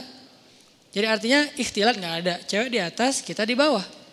Walaupun nanti kalau keluar bisa aja sih, cuman maksudnya nggak nggak kayak di jalan, nggak kayak di mall. Di mall gimana? Kalau di sini gimana pun di luar Instagramnya vulgar, kalau udah masuk masjid kan minimal kayak agak sopan gitu kan ya. Saya nggak bilang berhijab karena nggak mungkin belum semua berhijab. Lagian itu proses gitu. Saya hargai udah mau ke masjid walaupun belum sempurna hijabnya. Tapi minimal udah sopan. Nggak mungkin kan masuk masjid kayak di sebelah misalnya Kan beda kan pakaian yang di sebelah sana sama yang di sini. Bangunan sana, building sana sama building ini kan beda nih. Habis dari sini ke sana, innalillah. Kalau habis dari sana ke sini, astagfirullah. Sih. Udah dosa, taubat gitu. Kalau ini lagi taubat, dosa lagi kan salah kan? Jadi kayak beda. Nah, coba lihat kalau lihat perilakunya gimana di jalan sama di di mall atau di pasar. Kita bisa nggak nih keluar dari masjid baru kita tunjukin saya udah taklim. Jangan saya lagi taklim. Jadi kalau kayak update status lagi di mana taklim itu belum belum udah baik tapi belum sempurna. Mau sempurna Pulang dari taklim, bantu orang di jalan. Pulang dari taklim kan bahasa paling sederhana itu memindahkan duri dari jalan kan. Itu paling sederhana, tapi terjemahnya itu luas banget loh. Jangan nyari duri, Ustaz nggak ada duri, adanya batu. Ya, batu itu bagian dari duri. Jangan cari duri di Indonesia mah. Duri udah nggak ada di jalan, soalnya udah aspal. Dulu jalan ada duri karena belum aspal pasir. Jadi banyak duri-duri dari pohon-pohon di padang pasir yang nyasar ke jalan di bawah angin. Kalau sekarang kan enggak, batu atau minimal kayak Eh, genangan air kalau musim hujan. Hati-hati dengan genangan air, jangan sampai kita nyipratin orang. Siapa tahu orang lagi makan bakso, nggak ngelihat lagi pas masuk air. Eh, ini siapa yang masukin saus? Asal lebih gurih gitu. Dengan genangan air misalnya, jangan gitu. Ya intinya sih eh, berusaha untuk semampu kita lah hal-hal receh dulu nggak apa-apa deh Namanya kita lagi belajar kan ya, jangan malu. Wah nggak ada yang heroik nih, saya males nih. Jangan cari yang heroik dulu, nyari yang receh-receh. Yang receh juga udah bikin happy, kayak tadi cuma gini-gini doang. Wah gue baik ya. Eh lo lihat kan gue tadi berhentiin ini ke cewek gitu kan, kayak merasa oh lo baik banget sih. Kayak oh iya ya, kegeeran. Padahal biasa aja sih yang kita lakuin tapi minimal udah la tahkiran minal ma'rufi syai'a kata Nabi. Janganlah kalian meremehkan kebaikan walaupun kecil. Walau antal ko akhaka biwajihin tolik. Walaupun sekedar tersenyum ke wajah saudara. Jangan dianggap remeh, tersenyum juga. Udah kebaikan yang luar biasa, senyum doang. Tapi jangan salah sasaran. Karena kalau senyumnya salah sasaran, jadi seburuk-buruk senyum kan ya. Senyum ada pahala, ada yang dosa. Senyumin istri orang, dosa kan ya. Senyumnya tapi sewajarnya, teh gitu. Teteh. Jangan berlebihan lah, biasa aja. Apalagi kalau istri, oh, suaminya tipe yang, ya emang suami itu harus pencemburuan ya. Suami kalau nggak cemburuan, namanya apa? Dayus. Jangan salah huruf ya. Dayus, D ya. Siapa itu Dayus? Kata Nabi, tidak akan masuk surga seorang da, dayus. Allah marah kepada dayus. Sahabat juga heran ini istilah baru nih. Ya Rasulullah, dayus itu siapa? Kata Rasul, dayus itu suami yang ketika istrinya melakukan nusyuz, dia nggak cemburu. Nusyuz itu apa? Banyak grade. Grade yang sederhana dalam nusyuz, istrinya misalnya chat lebih dari jam yang ditetapkan. Misalnya kayak agak agak menurut saya berlebihan lah seorang cewek chat sama cowok yang bukan muhrimnya bukan karena darurat jam 11 malam. Harusnya batasnya jam 10 malam. Ini SOP ya buat cewek-cewek. Jangan chat ke cowok yang bukan muhrim kita lebih dari jam 10 malam. Chat itu kan jaringan pribadi kan? Diterjemahin japri lah. Panjang amat. E, chat itu kan japri. Jadi kita kayak ngobrol berdua, nggak darurat kecuali darurat. Ada urusan penting, urusan kerjaan, urusan sosial, urusan apa lagi. Tapi bukan modus. Eh, e, nanti jangan lupa ya sebelum tidur baca 100 ayat. Soalnya kata Nabi, pakai-pakai bawa Nabi lagi ya. Siapa yang sebelum tidur baca 100 ayat, maka dia dicatat sebagai orang yang tidak lalai, kan gitu kan? Karena siapa yang apa selalu dalam keadaan zikir berarti Allah ingat dia fad, uh, apa fadkuruni adkurkum. Berarti siapa yang sebelum tidur baca 100 ayat, Allah ingat dia sepanjang dia tidur sehingga dia tidur dalam keadaan diridhoi oleh Allah. Ya, jangan baca ya, eh, jangan lupa ya baca 100 ayat. Oh ya, surat apa? Bebas, yang kamu udah lancar aja. Atau kalau misalnya kamu ngantuk, aku aja bacain mewakili kamu. Apa gitu kan ya. Nah ini namanya modus. Jangan di follow yang kayak gitu-gitu. Oke, jadi eh, jangan lebih dari jam 10 kecuali darurat. Nah suami yang gak cemburu istrinya chat terus cekikikan terus emotikonnya guling-guling apa nah, ini enggak enggak benar nih berarti dia udah mulai kena penyakit dayus harus cemburu Enggak ada apa-apa kok. Bukan kita curiga sama istri kita atau sama cowok itu. Kita enggak suuzon sama mereka berdua. Kita suuzon sama setannya. Mereka dua-duanya orang soleh, soleh. Yang satunya ustadz lagi tuh. Ustadz, saya lagi sedih nih. Hati-hati, ustadz juga manusia. Saya dipanggil Ustadz. Ustadz pernah tergoda? Hampir. Untung, enggak astagfirullahaladzim. Wudhu gitu. Tapi nyesel, kenapa nggak disambung 5 menit lagi? Ustadz juga manusia, manusia. Jangan mengkultuskan Ustadz. Ah Ustadz mah insya Allah nggak apa-apa. Jangan.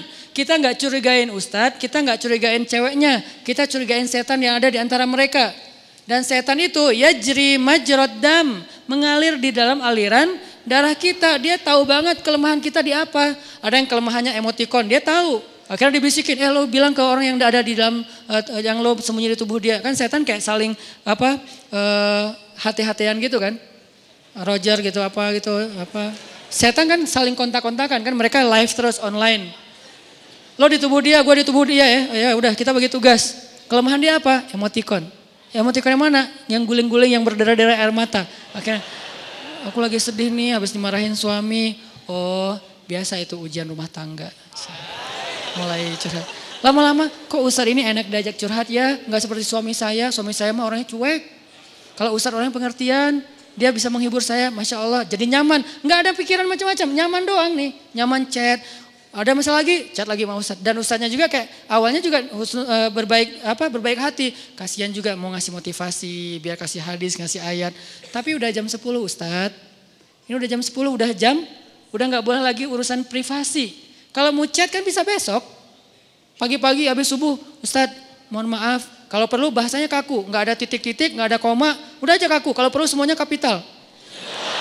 Saking kakunya gitu. Jangan ada yang dikasih bunga-bunga, titik-titik panjang, terus uh, apa misalnya hurufnya didobel-dobelin gitu. Ustadz, ya, bahaya. Ya. Ini jarang kan Ustadz buka kartu kan? Bahaya. Karena ada ustadz yang jadi korban ada, tapi kita nggak boleh menjudge. Yang mana ustadz? Itu ya ustadz. Ustadz, enggak, saya nggak mau menjudge ya. Tapi ada, ada kasusnya, ada aja. Ini nih dunia fitnah kan? Kita kan ngelihat ustadz itu suci di atas mimbar. Di belakang mimbar, ya gitu deh. Ya manusia maksudnya, manusia sama kayak kita. Kelemahannya sama. Mudah-mudahan kita berbaik sangka dia lebih soleh. Tapi sesoleh-solehnya dia, bukankah di zaman di Bani Israel itu ada orang yang ahli ibadah 100 tahun? Ibadah terus. Ujungnya apa? Zina, membunuh, syirik. Gara-gara apa? Gara-gara tadi tuh disebut dengan talbisul iblis. Makanya bahasanya wala tattabi'u khutuwat, bukan khittah, tapi khutuwat. Khutuwat itu jamak dari khittah. Langkah-langkah bukan satu langkah. Setan itu nggak nyuruh kita langsung bikin dosa. Itu satu langkah. Nyuruh kita pelan-pelan dulu. Kalau perlu berpahala dulu. Jadi dia ke kanan dulu, Baru nanti muter ujung-ujungnya tanpa kita sadari udah di kiri. Gitu caranya bukan, eh lo ke kiri. Enggak, kita nggak mau. Eh zina lo, nggak mau dong. Tapi eh kasihan dia bantuin. Ke kanan kan? Bantuin. Eh dia kayaknya lagi lagi labil banget daripada dia bunuh diri. Ya udah deh gue temenin. Chat sampai jam 12 malam. Kanan, chatnya pelan-pelan. Ayat dulu keluarin. Hadis, lama-lama nasihat pribadi. Kok kata-katanya bagus? Ya kata-kata saya sendiri. Oh Ustaz ini bijak sekali. Mulai ke tengah, ujung-ujungnya ada di kiri. Itu terjadi. Berapa lama dari sini ke sini? Bisa seminggu, bisa sebulan, bisa setahun. Yang jelas usaha dari sini ke sini tuh seumur hidup kita dia usahain terus sama si setan teh. Dia nggak akan berhenti. Kita udah ke sini, udah sampai di sini, sadar, balik lagi kan? Diusahain lagi. Dia nggak akan berhenti sampai kiamat. Itu perjanjiannya dengan Allah akan aku sesatkan cucu-cucunya Adam sampai hari kia, kiamat. Kalau jam, kalau dunia batas waktunya kiamat, kalau kita batas waktunya sakaratul maut. Jadi nggak ada batas waktu terus saja. Mau ustadznya udah kakek-kakek juga sama. Sebelum meninggal berarti masih ada kesempatan diginiin. Dia nggak akan nyuruh nyebrang ke sana. Khit, khutwat. Khutwat itu langkah-langkah yang panjang, yang banyak. Mungkin seribu langkah, mungkin dua ribu langkah. Yang jelas goalsnya ke sini nih. Tapi langkahnya ke kanan dulu. Itu talbis namanya. Talbis itu tipuan. Ada ada Bani Israel. Gimana ceritanya? Masih boleh dikit cerita? Jadi ada tiga orang pemuda, soleh-soleh semuanya. Mereka punya satu adik perempuan, berempat. Yang paling bungsunya cewek, cantik, masih jomblo, single. Bukan jomblo, single. Karena dia biasa aja gitu dengan kesinggelannya.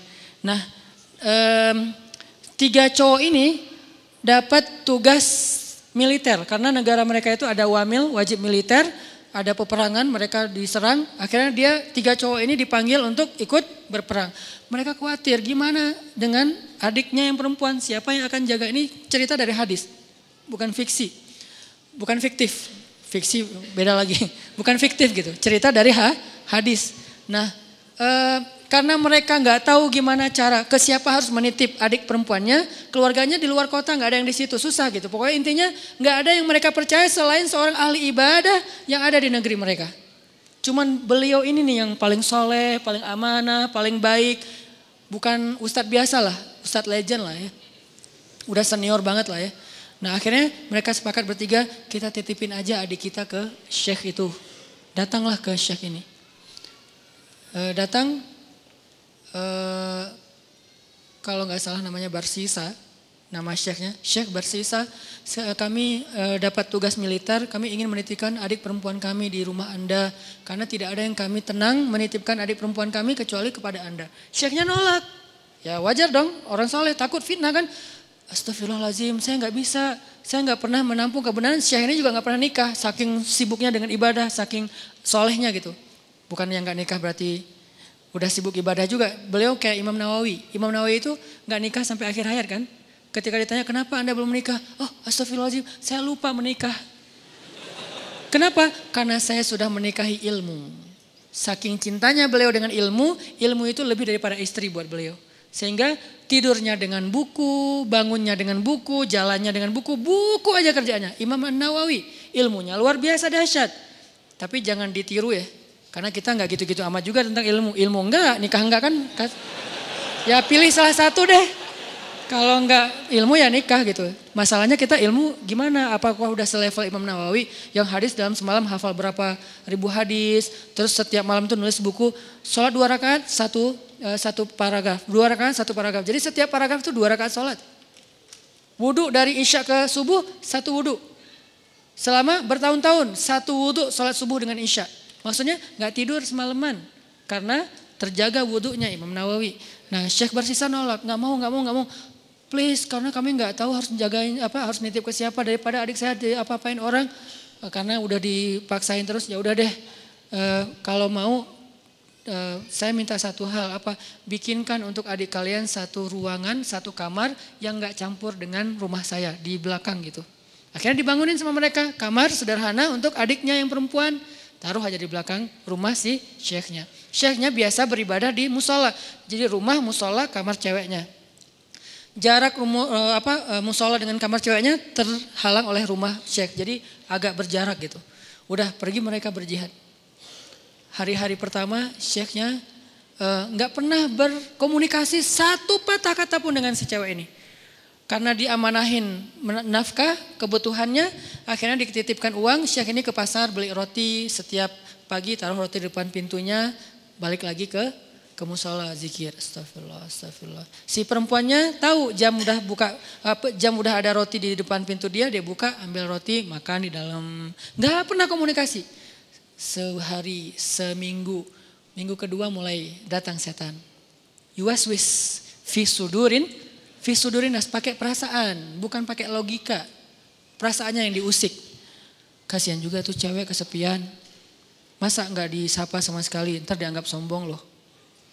Ya sapa sederhana aja, nggak usah berlebihan, cuman uh, sehat gitu doang. Oh ya udah, titipin uh, apa roti. Assalamualaikum, sehat teh, sehat Ustadz, alhamdulillah. Oh ya, pergi aja. Gitu doang. Jadi kayak Japri sehat, sehat udah. Nggak pakai emoticon. Jadi benar-benar kayak ya kayak apa tiis aja gitu kan ya dingin aja nggak ada nggak ada apa-apa gitu. Zikir astagfirullahaladzim, astagfirullahaladzim, astagfirullahaladzim. Besok datang lagi setan. Masa cuma nyapa doang? Siapa tahu dia pengen sesuatu tapi nggak berani ngomong karena kaku. Ya lebih lemes lagi lah biar siapa tahu si cewek ini butuh apa nanti dia bisa ngomong karena nggak malu. Oh iya juga sih. Teh sehat ya kalau butuh apa-apa kasih tahu saya ya. Oh iya Ustadz makasih. Nah ini kan nih.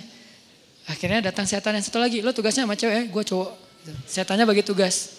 Tapi bukan karena kelainan, memang gitu tugasnya.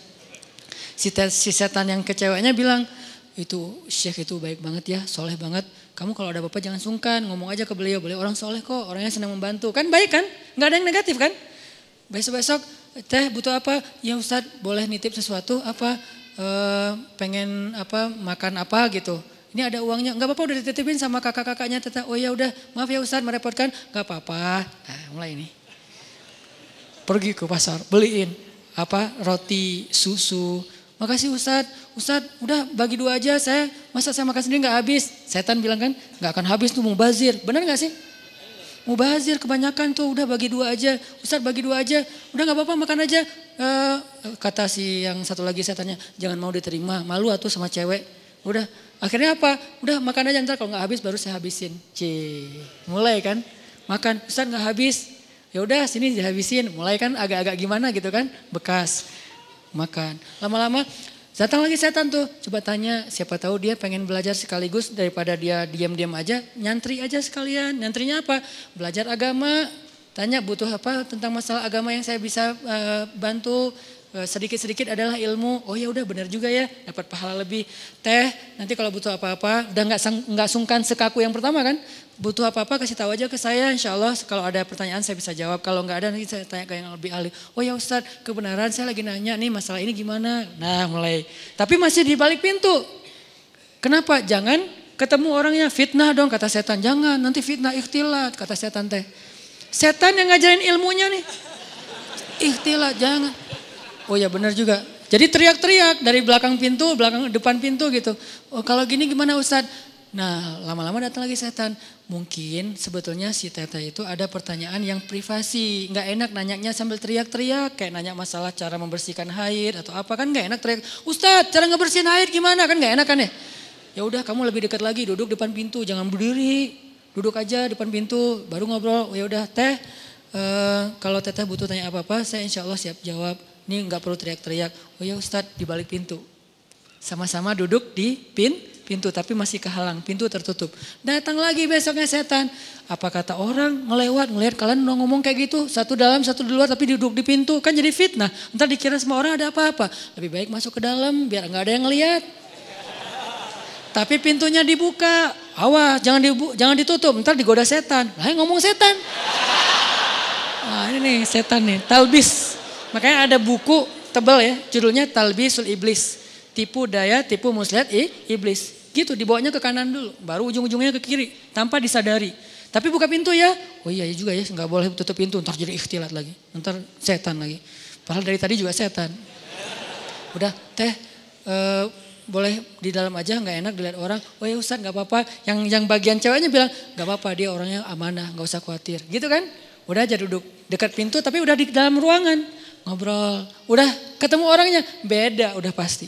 Pertama cewek ini nggak pernah kenal dekat sama cowok. Kedua syekh ini nggak kenal dekat sama ce cewek. Ini adalah kali pertama mereka berinteraksi lawan jenis dan dekat sekarang. Nggak ada siapa-siapa. Mulai mulai bercanda. Jangan kaku-kaku amat dah tuh ngantuk taklim teh. Kasih candaan dikit. Ya udah mulai canda, jadi akrab, jadi hai. Malu dilihat orang, masa bercanda tapi kelihatan orang. Udah tutup aja pintunya kan kan udah saling kenal, udah saling percaya tutup pintunya. Ngobrol, nauzubillah, terus deket sampai akhirnya curhat si cewek ini. Namanya manusia pasti semuanya punya masalah kan? Akhirnya dia berani curhat. Ustadz, saya udah anggap Ustadz sebagai keluarga saya, saya percaya. Boleh saya curhat masalah pribadi? Curhat. Curhat, buka. Uh, waktu itu masih syariat hijab, cadar, buka cadarnya. Langsung udah lihat wajahnya, udah ke mana-mana, udah setan teh. Setan yang datang udah bukan lagi bab ini, setan kan gonta ganti sesuai dengan kapasitasnya. Sekarang bab yang lain lagi, datang setan yang ahli di bidang yang lain. Udah terus saja sampai mereka akhirnya udah akrab, udah tahu semua cerita-ceritanya, nangis, ceweknya nangis, senangis-nangisnya, datang setan romantis. Kalau yang pertama nggak ngerti romantis, taunya fikih. Kalau sekarang setan roman, jangankan setan, manusia aja ada yang kayak gitu. Dulu Senok Hogranya yang di Aceh tuh, dia hafal ribuan hadis, hafal Quran 30 juz hanya untuk merusak masyarakat Aceh dengan uh, apa eh, berstatus ulama kan ya. Itu manusia loh, apalagi setan yang udah lebih legend lagi gitu. Akhirnya setan romantis datang. Kalau cewek lagi nangis kayak gitu jangan didiemin, kasih bahu. Nanti kalau dia tersinggung nggak gimana? Nggak akan tersinggung. Cewek kalau lagi kayak gitu dia nggak akan tersinggung. Dia pasti positif. Jangan kasih bahu pas dia lagi ngomongin masalah agama. Kasih bahu pas dia lagi nangis, lagi emosional. Itu pasti dia akan terima. Oh gitu ya? Udah neng. nah mulai ini akrab, usap-usap. Jadi nauzubillah akhirnya mereka berzina. Udah di sini kan? Udah berzina. Berzina sekali karena udah ah udah terlanjur dosa lah, kagok eh. Udah kagok kan? Udah aja, biasa aja gitu. Udah udah dosa juga gitu. Udah jangan manggil Syekh lagi lah, manggil A aja. Jadi tadi kan manggilnya Syekh, lama-lama Ustadz, lama-lama AA. Manggil lah, udah akrab teh, udah zina, ada segala macam, nauzubillah. Ngomongnya juga nggak enak. Udah gitu, maaf perempuannya hamil. Perempuannya hamil, Syekh ini takut ketahuan sama kakak-kakaknya. Karena adik perempuan mereka ternyata dihamili sama Syekh ini. Kalut, panik, datang setan kriminal. Bilang, eh, lo udah bikin adiknya, lo gak akan dibiarin hidup. Setannya udah beda ngomongnya. ngomongnya udah beda. Ah udah terlanjur, udah lo, lo habisin aja deh. Gak usah banyak mikir, udah lo habisin aja lo sekarang. Udah, udah, gitu-gitu. Oh udah dihabisin, dibunuh ceweknya. Karena takut ketahu, ketahuan. Ditakut-takutin sama setan. Pokoknya lo habis lo malu semua orang kampung akan mencela kamu dan segala macam. Pokoknya dibikin goyah banget nih Syekh ini. Akhirnya dibunuh, dikubur di belakang rumah. Tapi udah dibisikin sama setan alasannya, modusnya apa? Bilang aja sakit, meninggal, dikuburin. Enggak lama, belum juga baru sehari kadarullah datang nih kakak-kakaknya. Syekh, Assalamualaikum. Waalaikumsalam. Syekh, Alhamdulillah, udah Alhamdulillah kami semuanya selamat. Uh, adik kami di mana? Syekh ini pura-pura sandiwara. Ada apa Syekh? Innalillah yang sabar ya gitu. Allah mentakdirkan kalian gak ketemu lagi. Baru aja kemarin adik kalian sakit keras dan meninggal. Maafkan saya gak bisa jaga amanah kalian. Innalillah wa inna ilaihi Ya gak apa-apa Syekh, di mana kuburnya? Di belakang. Datang doa, pulang aja. Setan kan jahat banget ya. Setan tuh nggak pernah berpihak sama kita. Dia itu pengadu domba. Malam setan ini datang ke dalam mimpi ketiga kakak beradik ini. Mimpinya sama. Setan yang sama gimana nggak sama redaksinya. Mimpinya sama. Datang eh adik kalian itu nggak meninggal sakit. Dibunuh setelah di, di, dinodai sama syekh itu. Buktinya kalau kalian mau tahu coba kalian gali kuburnya lihat bekas pembunuhan itu. Kalau datang ke satu, ya anggap aja mimpi. Datang ke yang kedua, sama. Ketiga sama, bangun dari mimpi. Saya mimpi buruk tentang adik, saya juga sama. Apa mimpinya? Diceritain, kok sama ya mimpi kita? Mencurigakan sekali kan? Kok mimpi kita sama? Wah bahaya nih, kita bukan suuzon sama Syekh, tapi kita harus buktiin. Ayo, besoknya mereka diam-diam datang, digali kubur adiknya yang belum kering, yang masih basah tanahnya. Benar ada bekas pembunuhan dan dia dalam keadaan ha, hamil. Syekh ini langsung dibawa ke pengadilan. Dikeroyok sama masa. Dibawa ke pengadilan diputuskan hukuman mati. Di tiang hukuman mati sebelum dia mati datang setan yang terakhir. Setan yang paling banyak ilmunya. Ulamanya setan. Ini nih setan paling pro nih. Datang terakhir. Syekh kata dia. Syekh tahu selama ini kenapa Syekh sampai di sini? Yang melak, yang membuat Syekh sampai di sini tuh saya dan geng. Saya and and the gang. Kita yang menggoda Syekh dari awal mau menerima cewek itu, kemudian ngasih roti, kemudian mau menyapa, kemudian mau fatwa, kemudian duduk di dalam rumah, kemudian menutup pintu sampai berzina, membunuh dan seterusnya, berbohong, itu semuanya kami. Dan sekarang kamu udah nggak bisa ngelak. Hukuman sudah ditetapkan, masyarakat sudah benci sama kamu.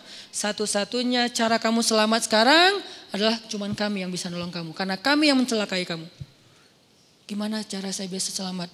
Tunduklah ke saya. Sujud. Kalau kamu sujud ke saya, maka kamu akan kami selamatkan. Ini kesempatan kamu yang terakhir. Itu apa? Eh, pedang untuk membancung dia itu udah siap. Orang kayak gitu kan labil banget.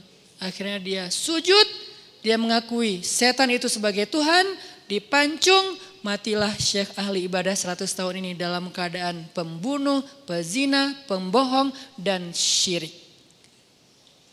Kenapa bisa kayak gitu? La tattabi'u khutuwatis syaitan. Janganlah kalian mengikuti langkah-langkah setan. Dia nggak akan langsung nyuruh satu langkah ke kiri. Dia nyuruh ke kanan sekilo. Jauh banget ke kanannya. Sampai gara-gara setan kita jadi ahli ibadah banget. Gara-gara setan nih saya jadi bisa tahajud.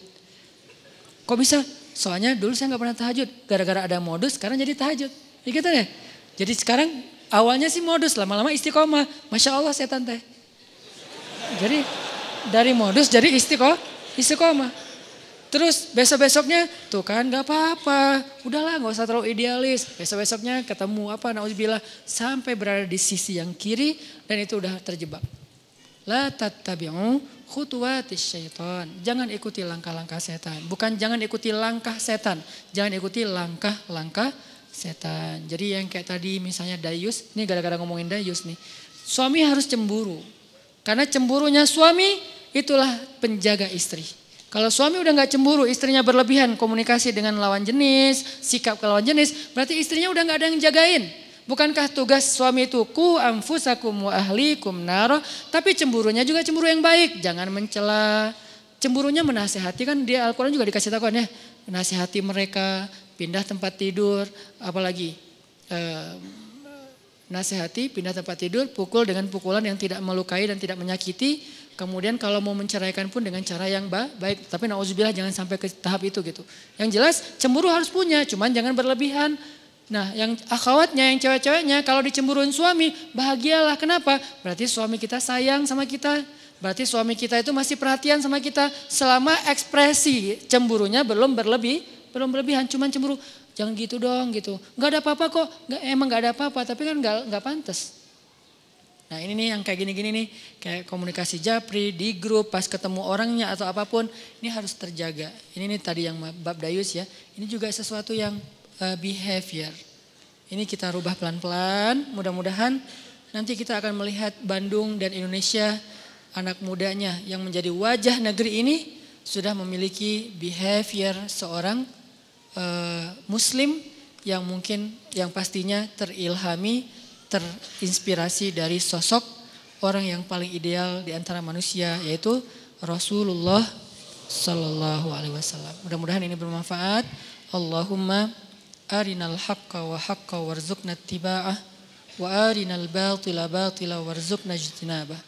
Allahumma habib ilainal iman wa zayyinhu fi qulubina wa karrih ilaina al-kufra wal fusuqa wal isyan waj'alna minar rasyidin rabbana atina fid dunya hasanah wa fil akhirati hasanah wa qina azabannar satu lagi terakhir maaf saya lupa. Dan ini penting banget. Um, jaga ulama kita salah satunya terutama buat cewek-cewek jangan minta foto sama para ustadz atau ulama Walaupun mereka orang baik, walaupun niat kita baik, kecuali ada mahramnya. Ada kalau ceweknya bawa suami, suami di tengah, ustadz di pinggir, ceweknya di pinggir satu lagi.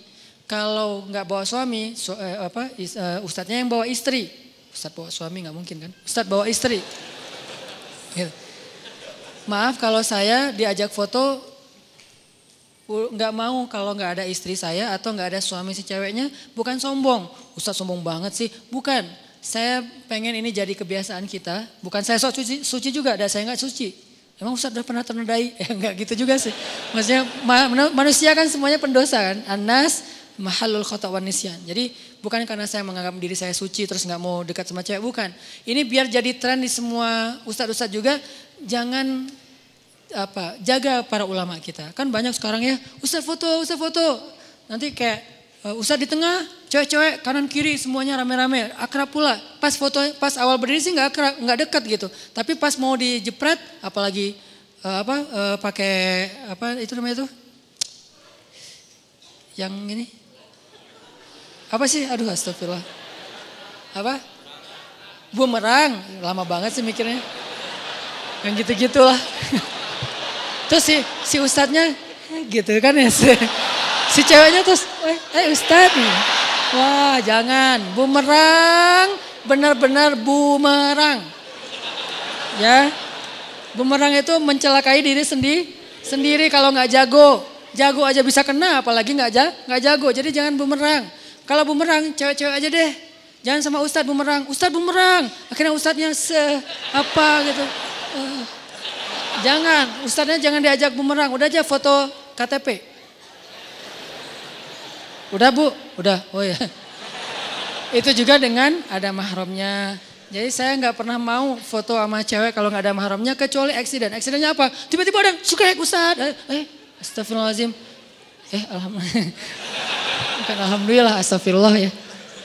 Itu jangan. Sekarang jadi karena kayak banyak ustadz yang mulai jadi kayak public figure kan. Alhamdulillah sih satu sisi kita jadi ngefans sama ustadz. Tapi udah aja. Kalau mau ketemu ulama minta doanya, minta nasihat. Antara dua. Jangan minta selfie. Di antara tiga yang diminta, yang ketiga ini syubhat. Minta doa, minta nasihat, minta selfie. Jangan. Cowok doang. Ustadz selfie boleh, tapi jangan mengganggu juga. Tapi kalau yang cewek, udah dari jauh aja. Masya Allah orang soleh. Udah gitu aja, jangan ke mana-mana ya. Udah segitu doang. Jangan, Ustadz, Ustadz selfie dong, Ustadz mau sekali aja Ustadz. Jangan. Kenapa? Jaga ulama kita. Dan juga nanti akan jadi sesuatu perilaku yang mudah-mudahan tertular ke yang lain-lain. Itu yang saya tadi lupa menyampaikan. Dan mudah-mudahan nggak ada yang berlebihan dari apa yang saya sampaikan. Barakallahu fikum. Billahi taufiq wal hidayah. Wassalamualaikum warahmatullahi wabarakatuh.